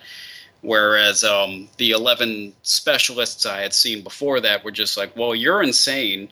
Um, you just need to go on some antidepressants and, and everything will be fine. Uh, uh, and needless to say, I said, okay, fine, since no one believes me that I'm going through this and having this extreme pain and all these other additional problems, that, uh, uh, you know, I'll give it a try. Obviously, it didn't do anything. Uh, um, and, and if, if any Wait, what? list, Sorry, what didn't what didn't do anything? um, the antidepressants. Oh yeah, yeah, okay. Yeah. So, um, and also if, if And, sorry, just to mention too, I, I like I've read a number of articles about the degree to which people just shovel antidepressants at people who have underlying medical conditions uh, that uh, maybe is too troublesome or challenging to identify. Uh, so you're not alone in that. This is one of these huge, very tragic go-to places for the medical profession. Right. Yes, and uh, um, and it, and this actually isn't the first time that I've experienced this. Um, uh, when I was younger, I had some other issues uh, health wise where uh, with massive and severe panic attacks and everything. Well, they said, well, we really don't know how to treat this or deal with it. So why don't you just take these pills? And at that point, it was Xanax. And that was another fun time in my life. Um, so there is that. Uh, but um, if if um, may I plug a, a, website for an organization that I'm um, a part of, just in case anyone listening, you know, is maybe in the same state or same position where I was in, where you couldn't find help and didn't have any outlets to go and try to find information as what to do next for yourself. Would you have any issues? Oh, I'd be, I'd be, thrilled. You know, if you can get get help out to listeners, I'm thrilled. Fantastic. Um, the website is is called saferpills.org and it's a um, an organization that is trying to conduct studies for um, individuals such as myself and others out there um, that may be experiencing really extreme side effects from what you know you myself and other people that are not informed that uh, you know a doctor may prescribe a pill for you that you would think would be helpful but you as a patient taking these pills may not know that there are some pretty drastic side effects that could afflict you. Um, and and they're trying to fund some research and do studies to figure out why some people, you know, such as myself, would have such severe reactions versus others that can take these pills and have no reactions at all, uh, and and just make you know awareness uh, for medical professionals and patients that you know do you really need to take take this medication for such a you know minor ailment? Um, are there other alternatives that are not as extreme? Um, you know, the, these these are just the type of things that you know a patient, you know, the patient doctor relationship should have. Um, but um, I, I, can tell you after going through what I've been through, uh, I, I, never take anything from a doctor just as face value anymore. I can definitely tell you that. Right. Yeah, and I'm incredibly sorry. I mean, I've, I mean, I've never heard of. I've heard of allergies to penicillin or antibiotics. I think penicillin in particular. I've never heard of that kind of negative reaction from antibiotics. So I'm incredibly sorry that the lightning of bad luck hit you square in the nuts. That's just terrible. I'm so sorry. Pretty much, and um, and that basically uh, preface the you know the whole idea of me uh, calling in and and discussing this topic with you. Um, and and if you would like to go into a little bit more of the background of how this question came to be and also how I got onto the show, if if that would be helpful, or if you... it's your choice. Uh, I'm, you know, I appreciate you staying up late. It's it's your it's your call. Whatever works for you. Um, uh, sure thing. So I guess I would like to give background to the listeners. Um, so I, have started listening to your show late last year and um, became very interested in the topics and in issues that you had brought up, not only with the call-in shows, which how I was first introduced to you, uh, but also the information that you provide f- through the uh, the truth about you know XXX, you know whichever topic it would be for that particular uh, time, and I started donating uh, after a couple months of uh, you know intaking all the information that you're providing, and I and I really enjoyed and feel that, you know, if you're doing this, then I should participate by providing financial support. Thank um, you, thank you so much. Absolutely, and um, I think after a couple months, and after my personal situation with my uh, impending separation, which will be, of course, ending in divorce. Um, I am starting to realize the financial impact that that's having, which is forcing me to cut off it, you know, basically anything that's not going to financially be pushed to me getting rid of my house and all the other aspects of things that I need to do from a financial aspect to keep my health at a certain level. Uh, so I'm so that I would be able to work and you know do it effectively and what have you. Um, and then uh, yeah, you and I can't remember from the email. It's it's been a little while now, but either yourself or Michael reached out and and was asking why I canceled my subscription. Um, hence, I responded back with, you know, basically the question that I was posing, and right. pl- plus everything that's going on personally, for which I'm, you know, would have to uh, kind of take stock of like, okay, what you know, what are, what are the extraneous things that I need to cut out financially as of this you know as of this moment, just so I can get out of this situation as cleanly as possible. Um, Can I? Sorry, and I like appreciate the explanation. And listen, I mean, it's not just you. I mean, there it's it's a gruesome economy in the U.S. Years ago, I predicted there will be no economic recovery, and people are like, "Oh yeah, my stocks are doing great." It's like, yeah, and heroin's fine till you crash too. But uh, um, so yeah, I mean, what is the even according to official government statistics, um, I think Obama had like the worst Q1 of any president in history, um, and uh, the U.S. economy shrank by 0.7 percent in the first quarter of uh, this year, and uh, yeah, it's hitting people hard. You know, um, people overseas need to step up, and if you haven't donated and you've got an income and you're enjoying the show, I really invite you to come to freedomainradio.com. Your situation, of course, health first, absolutely, roof over your head first. Uh, philosophy is a luxury um, and not for the future, but certainly for the present. Uh, so I appreciate that. Is there no chance for your marriage? Is it done like dinner? Um, so unfortunately, it appears that way. And um, after listening to your show um, and just and just talking with my wife about where we both are in in our feelings and emotions, an emotional standpoint within our marriage, uh, we decided to, to go to couples therapy. And um, through that therapy, uh, brought up a lot of history for both of us that um, either both of us we had spoken about, but just never delved deeply into it.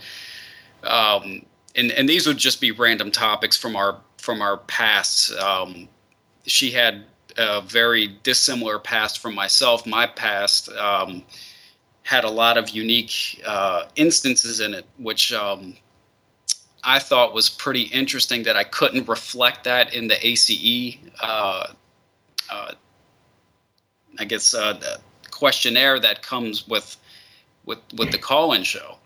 oh, that's the uh, just for those who don't the adverse childhood experiences questionnaire. So sorry, go ahead. Oh yeah, no no issue. The the one thing that um, I, I would say that maybe uh, because I, I, I, don't know who wrote the ACE, but it, I, I do find the questions very valid in terms of determining that score because I've seen other people that have had um, scores way worse than myself. But uh, one of the things that I would add, in addition to just parents performing some of the uh, abuses that are mentioned, are um, siblings as well.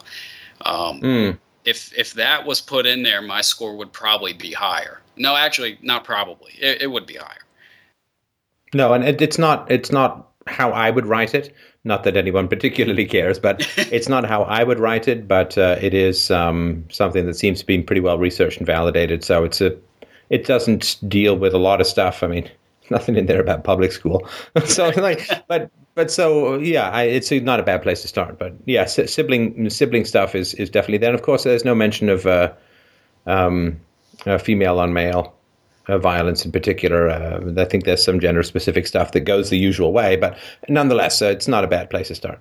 Absolutely. No, I, I, and I agree because it did make me, at least before responding back, think about what you know. What was my history? What what um, you know what what aspects of my past affected me ne- negatively that may be affecting the way I think and feel about things in today's environment, and and especially with my marriage in terms of uh, you know, my wife choice, um, uh, which I can say now, uh, we shouldn't have gotten married.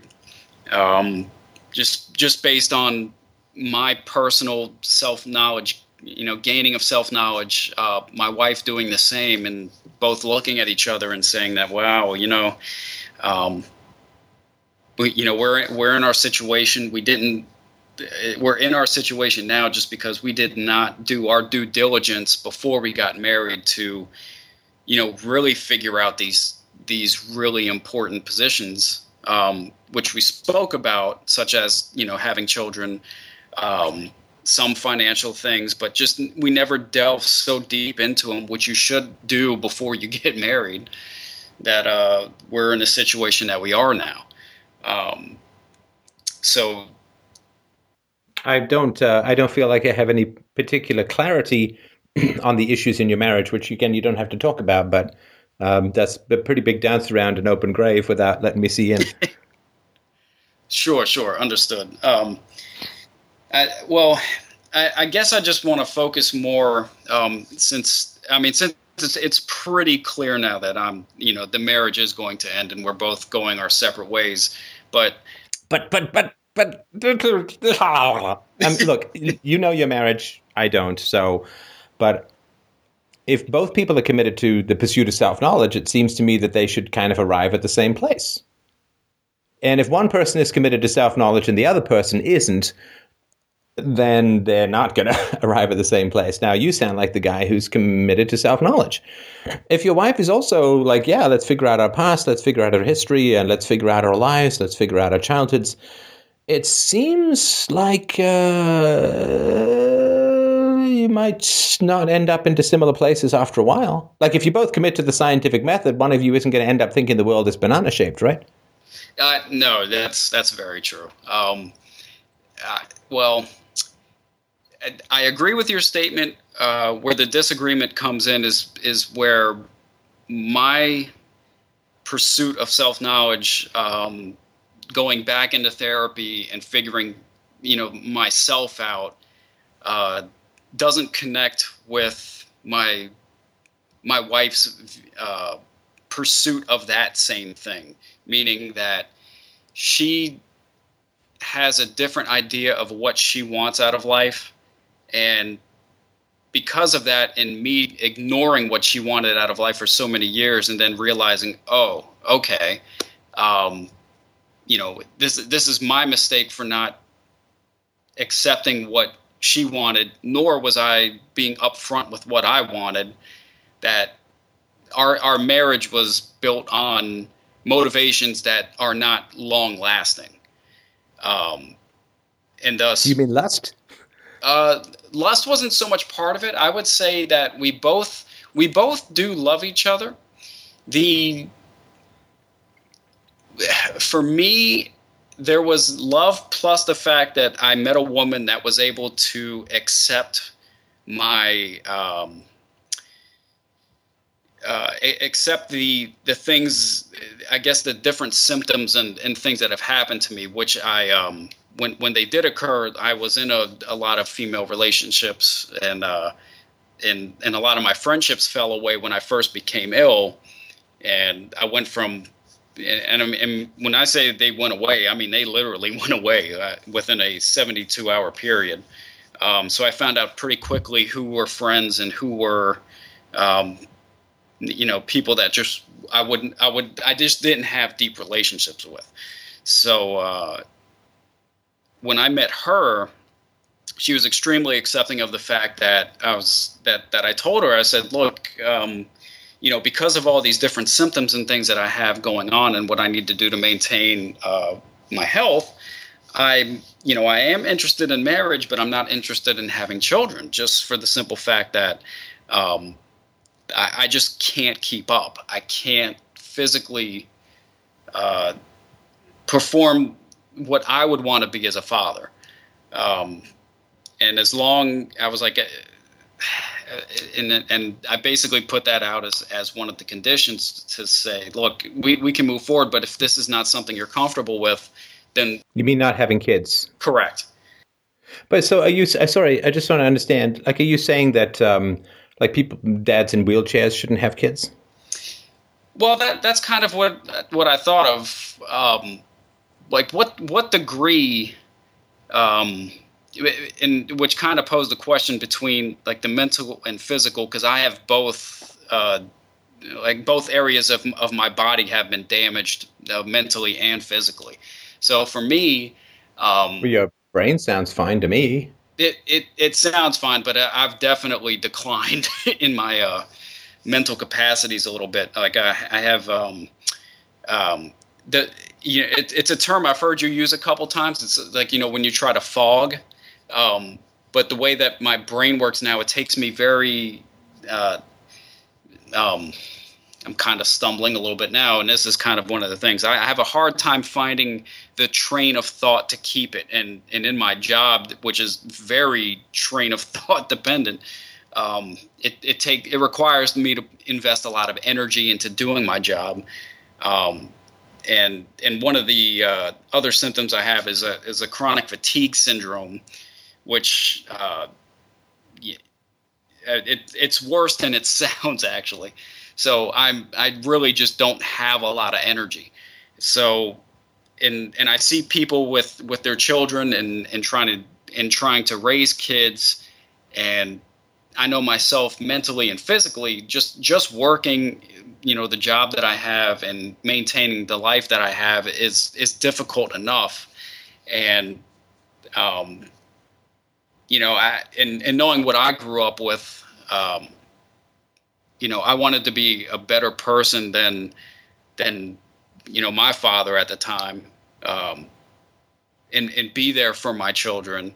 And and when this happened to me that that really just erased any like any any anything any semblance of of having that at that point what's the i know it's always uncertain in these areas uh, what's the prognosis in the long run? I know it's already been a long run but going forward. Um well according to some of the studies that are coming out uh it looks like from a, at least my nervous system from a from a standpoint it's just going to degrade slowly um, to the point where you know the chances of myself having uh, Alzheimer's and other neurodegenerative diseases has has doubled basically. Um, but the, again, the, these are all like uh, university studies where they're trying to just gather information at this point. But every time I see a new study coming out, I get, I try to avoid it because none of it's ever good news. um, but it it, ju- it, just looks like, uh, you know, there's not really a lot of hope at this point, just because it's not something that's uh, uh accepted. Uh, and and by that I mean you know, it, it isn't until recently that I've actually run into medical professionals that that understand or you know have an idea. Whereas that you know taking the, the pills that I took could have really bad side effects. Whereas five years ago when I did this uh, and was trying to find any help from any doctor, um, it was it was just like oh they, you know they, those pills can't cause those type of reactions. That that's impossible. Um, but I think as more and more data is starting to show up, and the FDA is starting to release more and more um, uh, warnings on on the labels to medical professionals, and and more and more studies are being funded to figure out why this is happening. Um, it's it's I, I, tend to see more of a uh, change in when I start to speak to medical professionals about my condition,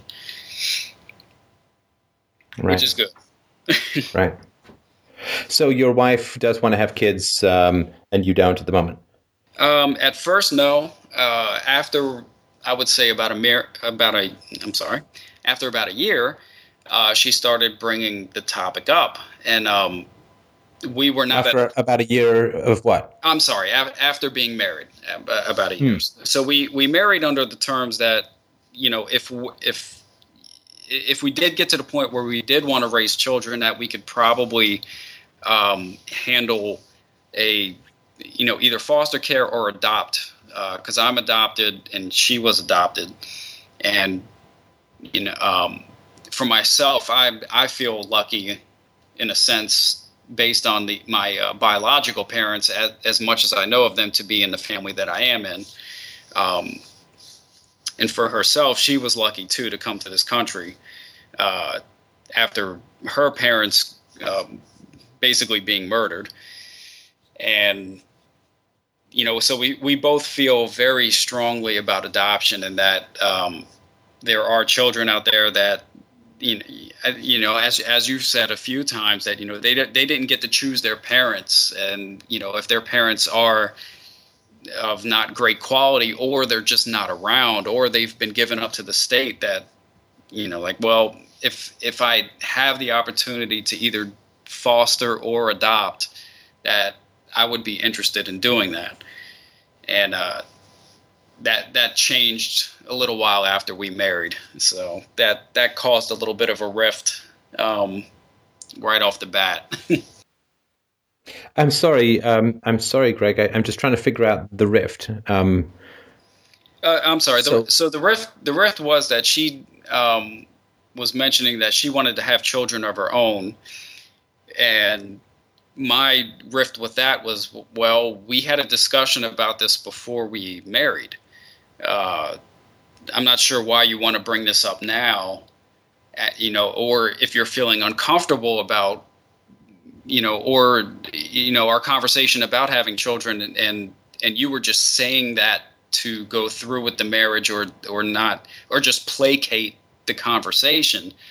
Okay, so sorry. So originally you were going to adopt, and then she said after you were married that she wanted biological children. Is that right? Or her own children? Um, it, that's close. We we originally stated that uh, we didn't want children at first, and but we said if our minds, you know, decide to change, where we get to a point where we're comfortable, because we were both, um, you know, with moving in together and just financially, just trying to get our feet, you know, stable, you know, try to find some solid ground. Like, all right, well, we're we're not even going to really think about children until we can do that first, and if we do, um, I'm not interested of having children of my own, and neither was she. That if we did have children, we would adopt or uh, um, get involved in foster care. Uh, and then it was a year later that she decided that she wanted to have children of her own, um, which which was very fleeting. Which which I, I never understood that, nor could get a clear answer about that. Could Uh, never understand what her desire to have children of her own. Well, no, I understand that part of it. The the part was it would be a conversation about having children of her own, and then that that conversation would just disappear. And and if I ever brought that up again, she was like, you know, I I, don't really understand what I was thinking, and um, uh, you know, it's like I I- I don't know why I said that, and and that and that always kind of stuck in the back of my mind that you know well she, you know maybe she didn't marry me for you know for me or maybe she just uh you know maybe I was just at the right place at the right time for this marriage and it just worked out in her benefit um so I So you, you became suspicious of her motives to get married to you at all? Um, back then, yes. Now, not so much. Now that we're going through the, you know, our our separation and divorce. Now that we're talking about, now that we can have deeper conversations without the repercussions of of the anger, which uh, we used to have. Um, which the therapy was very helpful in uh, providing for us. Uh, so I, I, I would say it, it's been a shift for both of us. Whereas myself, I'm becoming more self-aware, and and she herself is finding um, more emotional stability with herself, with herself, which she didn't really have through the through a lot of our marriage. Well, as you say, her parents were basically murdered, so emotional stability would not be the natural offshoot of that, right? I, absolutely. I, oh, I I agree, but I think um, the way that it, it was one of these situations where she never really accepted or spoke about it, and when she did, it was very matter of fact, and so so you know if if the topic ever came up, it was more or less you know th- this is what happened to me. Let's let's move on. You know this and it, it, it was never really a discussion. It was more of a statement. This is what happened. This is what happened to my parents. This is how i came to this country. And um, you know that that's it. That's the end of story you know. There, it wouldn't really be a conversation. So and, and i think with her doing that for so many years it just became like a note card to read if if that topic ever came up, and it never was something where uh, she thought about it or spoke about it or actually you know delved into what happened and why it happened and and what have you. And I think when we started going to therapy and those topics started coming up, I, I started to notice a uh, a change in her and um, which of course I was going through changes myself while we were in therapy and and then we started to realize that you know we haven't been happy together for a long time and and us being married is just not something we want anymore at this point. Um, and and uh, pretty much uh, we are where we are. right. So there's no imminent possibility of you having to make a kid versus no kid decision if you're getting divorced, right? Correct. So the uh, uh, the question came up during the time when we were speaking about it, and the funny thing, well, I can't say it's funny at all. The, the the same week where that where this question was posed on the on the uh, forums, um, and it was recommended that hey, this would be this would be something that you would want to do on a call-in show. That same week is when we both had our had a pretty uh, pretty intense discussion about where our marriage is going to go, and um, I, I think for the both of us, we are both um, just so emotionally. Uh, like spent. It, it's at the point where there's not even enough adrenaline to to be emotional about it anymore. Um, where I, I, think after after the last few years, just saying like, okay, look, you know, we, now that we've we've pretty much spent everything we can to try to make this work, and and we just it's it's just not working. and and I'm I have to say I'm very thankful that there are no children involved. Um, but uh,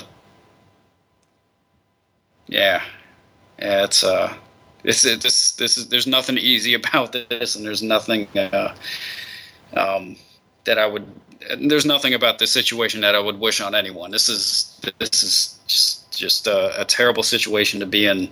Um, but at the same time, if if I have to look at the bright side, I, I will say that you know the the both of us being unhappy so long and starting to make headway to getting our lives back um, is it is at least something to look forward to.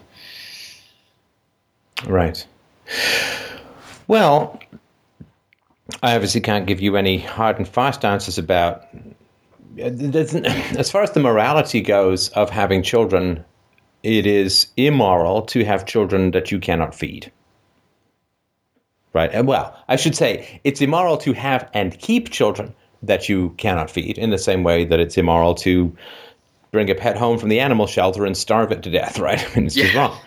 As sure. children are confined within the environment biologically and so on. So it's wrong to have children that you can't afford uh, to feed and to give some sort of reasonable level of comfort and medical attention and clothing, and you know this is wrong because it's harmful uh, to the children to be in those situations. Um, very many children are in those situations. Of course, the majority of children around the world are in highly deficient situations, and they find enough joy or happiness or positivity in life to keep going. So, um, for yourself, it sounds like you can make a living, uh, so you could provide uh, for your children. Would you have a huge amount of energy for your kids. No, you say you've got chronic fatigue, and and it's enough for you to get past uh, to to get through your day at work and so on. So, um, would you be able to do lots of rough and tumble play with your kids? Probably not. But um, there are people who have osteoporosis who can't do that either, and they will find other ways to bring happiness uh, to their children. And particularly if you have sort of friends and family around, other people can step up to take that slack. Not being able to have as much energy as you want for kids, well, um, I mean, my energy is pretty good, but you know, still not quite what it was when I was 20. and um, that's just a reality. Uh, that doesn't mean that I can't be a good father. It just means that I'm not don't have quite as much energy as I did when I was 20. And Almost three decades on, that makes sense you obviously uh, have a, a, great intelligence, an inquisitive mind. Uh, you're pursuing self knowledge, so you're way uh, ahead of the curve as far as a lot of parents in this world would go. Um, I, you know, would I rather have a father like you who was deficient in energy, or a father who was not deficient in energy but uh, was like a nasty, mean guy? Well, um, I'd choose you, right? so that's a uh, a possibility uh, as well. And um, so I, I don't see again. What do I know? I'm no doctor, but I don't think philosophically that there's anything in your condition that would render you somebody who just morally couldn't have children. You know, maybe if you were stuck in an iron lung or I don't know, whatever, right? You had to live in some sort of bubble container or something that would be a bit more tricky. but um, I don't see that there would be anything inherent in your situation. Uh, I assume that this uh, ailments, these ailments, and I, I, wish there was a better these chronic conditions because there's no word strong enough to describe, of course, what you're going through. But if they, you know, made you pl- prone to explosive rages and rampant strangulations, then you know that would be another matter uh, entirely. So, uh, yeah, you'll be tired, and uh, you know, guess what? Parents are tired a lot, uh, and you'll be tired more so than those parents who have full health. But does that mean that uh, nobody can have a kid who's over sixty? Well, people do, and um, who, and again, who knows what's going to happen in the future as far as treatments go, possibilities of reversing the damage that has been caused, um, other ways of lifestyle changes, diet changes that might give you more energy. You said that you'd be getting some satisfaction already. Who knows, right? So, you know, um, I mean, I've had cancer. Does this mean I can't have other children because cancer can recur? I there are lots of people who grow up with uh, one or even both parents missing and have great lives and great make great contributions to society and so on. So I would not think that would be something that would be banned from me or or banned from you by any sort of foundational moral um, imperative, if that makes sense. Yeah, oh no, it it does, and um, yeah, the, the thought about uh, when you had cancer and brought that up as as a possibility for you know the moral case of having or not having children is an is, is an interesting one to me just because of I've seen it in my own family um, with with relatives who've had cancer and and didn't uh, get through it. Um, and and I think where my question is stemming from because if if you see me on the street there's nothing about me that would indicate that there's anything wrong with me. Um, and and this has always been the toughest part about uh, dealing with this is that oh you know you look fine and you you know j- just tough it out. And I'm like well um, you know between the pain the fatigue the uh, you know the the neuropathy the uh, the vision problems I mean the list goes on. Um, you know you know I can't convey uh, my day to day you know uh, uh, I don't I don't know like uh, I mean basically you know I have these conversations uh, with my father because it took a it took a couple years for him to accept that this is not a you know a um, uh, uh, what's the word a hypochondriac uh, sim, you know, my, my symptoms aren't caused like for being a hypochondriac. Like I'm actually going through some real issues, and um, we just had a conversation about this recently, and you know about my symptoms, and I'm I've been sending him data that of of what the FDA is doing and all these other universities that are running studies, and uh, and he's just getting it now. And I'm like, well, you know, I, have been dealing with this for for years now, and and no one believes me. You know, I found a few doctors that are helping, and um, you know what what what was the issue with it? You know what's he's like well you know you have a history of of issues that you know i figured that you weren't making them up but they weren't as severe as you were saying they were. And uh that was that was pretty tough. And um you know just just to hear that the you know the closest people to you just don't believe you for so long. And and I think that's basically part part of why I'm asking the question because it's it's very uh, um, it's insidious where it's you know if I'm having a really bad day, like I literally have to call off work in the middle of work and just go find a place to sleep for one, or go find somewhere to go so I can take some aspirin just to you know move around and um, you know calm down the pain in my joints. Um, or or you know set my alarm to eat because another symptom I have is I've lost the ability to feel uh, hunger or uh, fullness. So I have to eat on a schedule just so I don't forget. Um, and and with all these weird symptoms and not really having a lot of uh, uh, um, help in the past has led me down some dark areas of uh, substance abuse for a little while.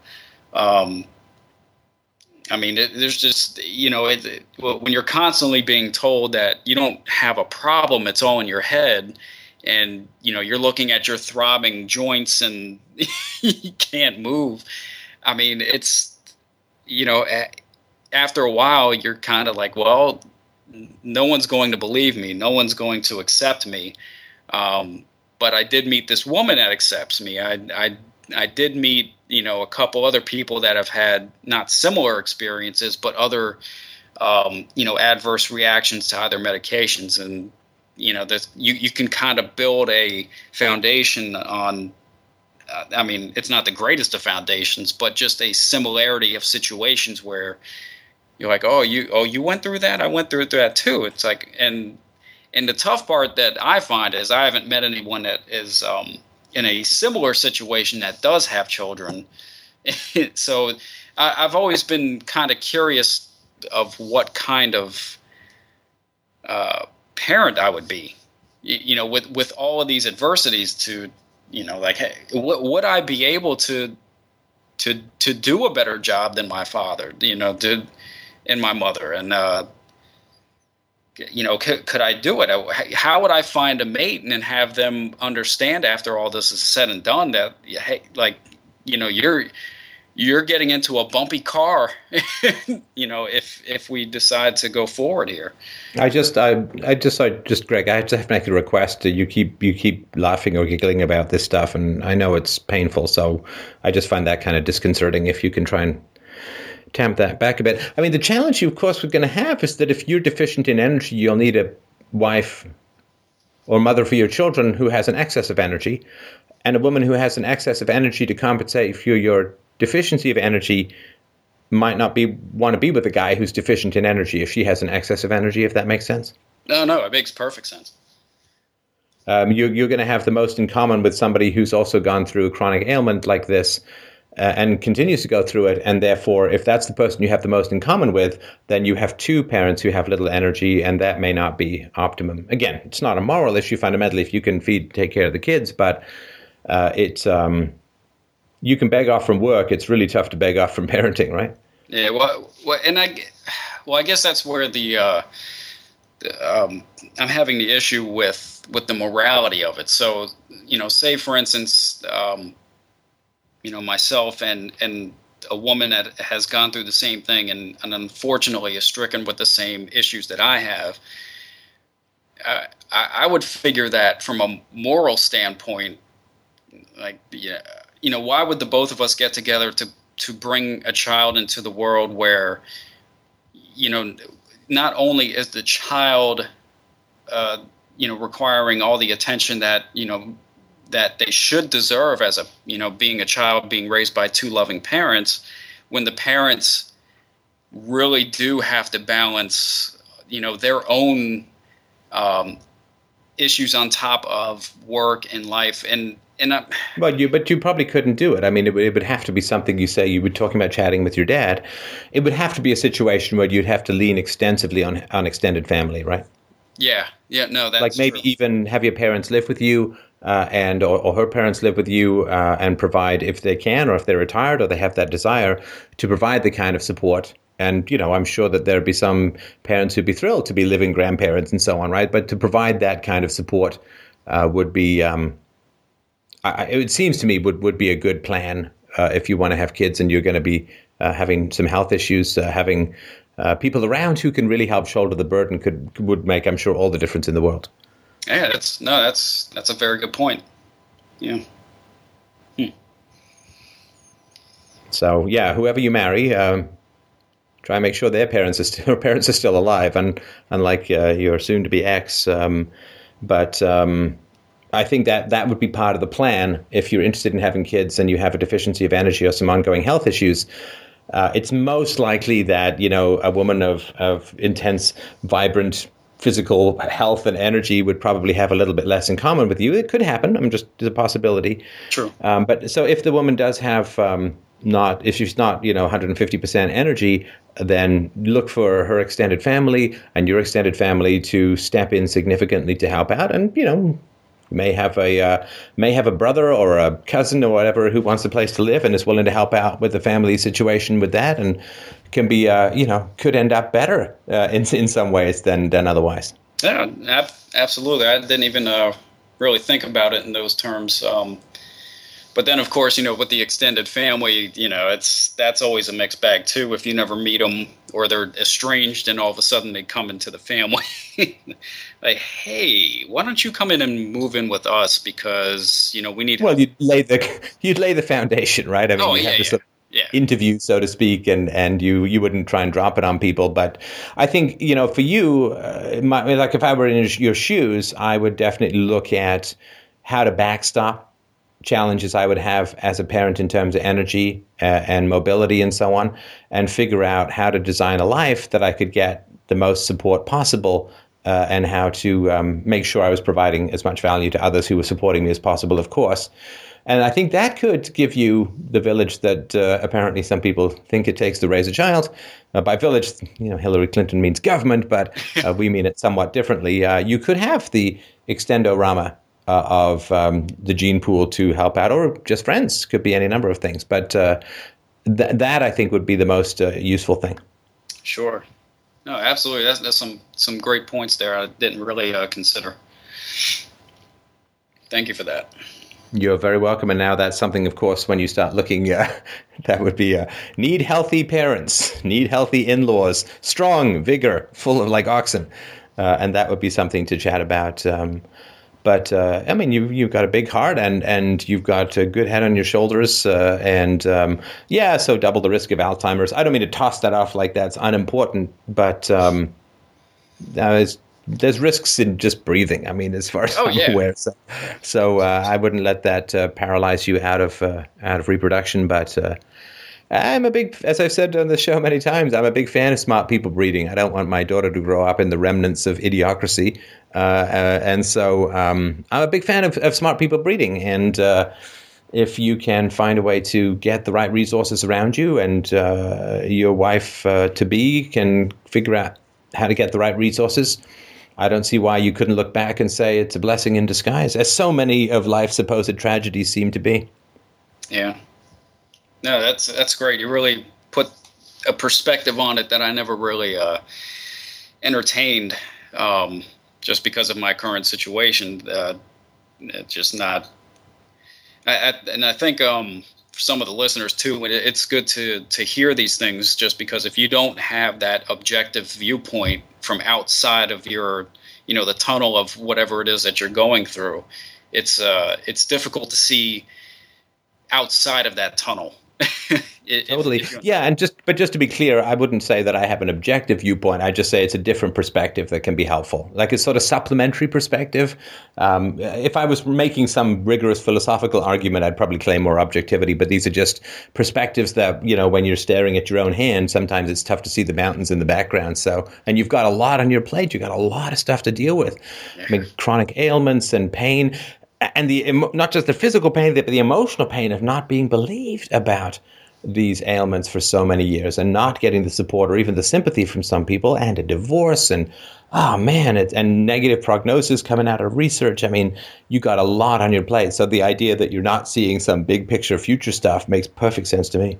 Yeah, uh, but uh, again, I thank you for clarifying that. It's um, it, it's it's still good to hear that you know, you know things I guess that, that, if you haven't thought of, or you know, with the blinders on as a horse, you know, down, right. you know, in New York or something. But, uh, but, uh, but again, I appreciate the the viewpoint and and discussing the you know the morality, um, or you know, basically, what would make it more feasible I guess for for people such as myself and um, you're still in the top one percent of potential parents on the planet. You know, you think of being this fetus hanging from these umbilical cords in this giant Rawlsian universe outside of time and space, saying, "Okay, you can choose from these half billion parents in India or this guy in North America." Uh, I think st- he's kind of tired though, and he's got some aches and pains.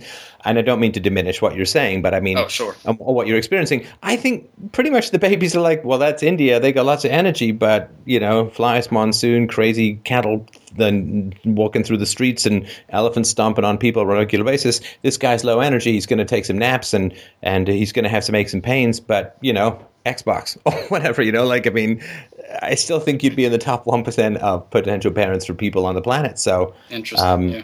that would be my perspective. You know, whenever you feel down about where you were at, either look historically or look globally. And I, I'm not saying it erases everything, but it can give you some of that jolt that reminds you uh, about the good things. And, and and at least you didn't get struck with this, you know, in a slum in Mumbai or something like that. In which case, I don't know what even remotely would have happened to you.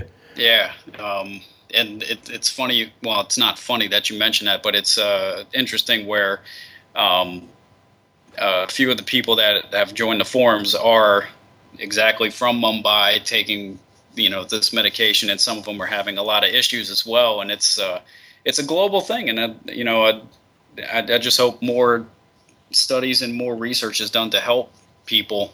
Uh, such as myself and others that are experiencing this, and um, Can you mention the? Um, uh, you said it was antibiotics. Well, what was the? What was the brand or, or the, the type of pill that, that set all this in motion? um, well, for myself, uh, it was under a class called uh, fluoroquinolone antibiotics. Um, the, the main ones that you may have heard have been uh, Cipro, Avelox, and uh, Levaquin. And um, I had taken uh, Cipro and Avelox without any effect, but um, for myself personally, Without any negative effect, I assume that they killed the bacteria or whatever, right? But without. correct. Yeah. But, Okay. uh, okay. And then um, when I was uh, prescribed the Levaquin pills, uh, three pills in, I was pretty much close to death in less than 48 hours. Um, it was, uh, to say the reaction was severe, uh, I, I can't think of a word to describe um, what happened in those 48 hours and then the six months later and then the, the Like year. sounds like one step back from spontaneous combustion. Like that's like one percent less than spontaneous combustion was your body's reaction, right? pretty much um it was I, I mean i couldn't you know um if someone tries to describe you know what they're feeling they'll try to to give you an explanation to say well steph you know you, you've had flu before so you know what flu feels like so these are this is what i was feeling um what what i experienced with with the nerve uh damage the uh insomnia the uh uh, the joint. I, I mean, and, and none of it correlates. None of it really. So you know, I go to one doctor and uh, tell him this is what what's going on, and you know, I, I they'll they'll tell me, oh, you have cancer.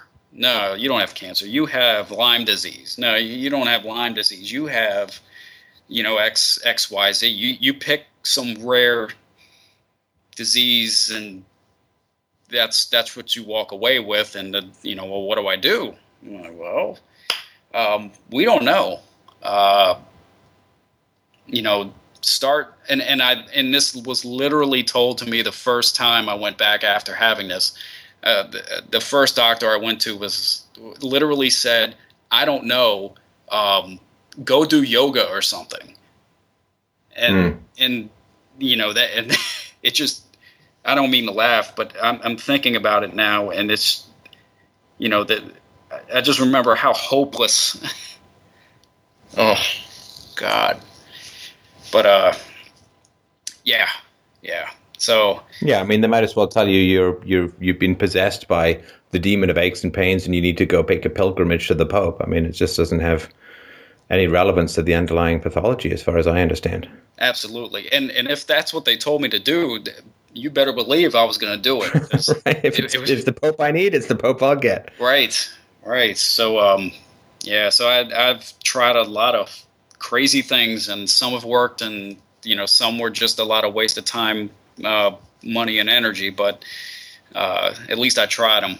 Um, Right. But uh, Well, it's I'm I'm real sorry about. I mean, obviously, I'm incredibly sorry about you know just three pills and wham, your life just takes a completely different direction for the worse. And uh, Um, what was the name of the website? Um, Um, dot it's, org. yeah, it's it's called uh, saferpills.org.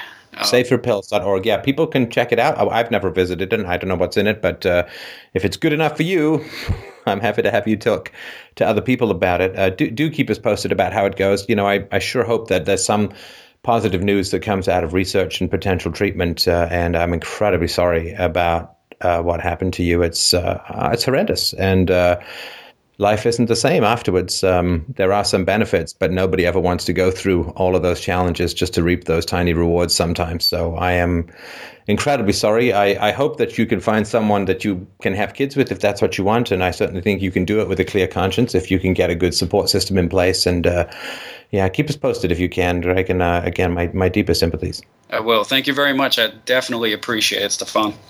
All right, take care, man. All right. Have a good one.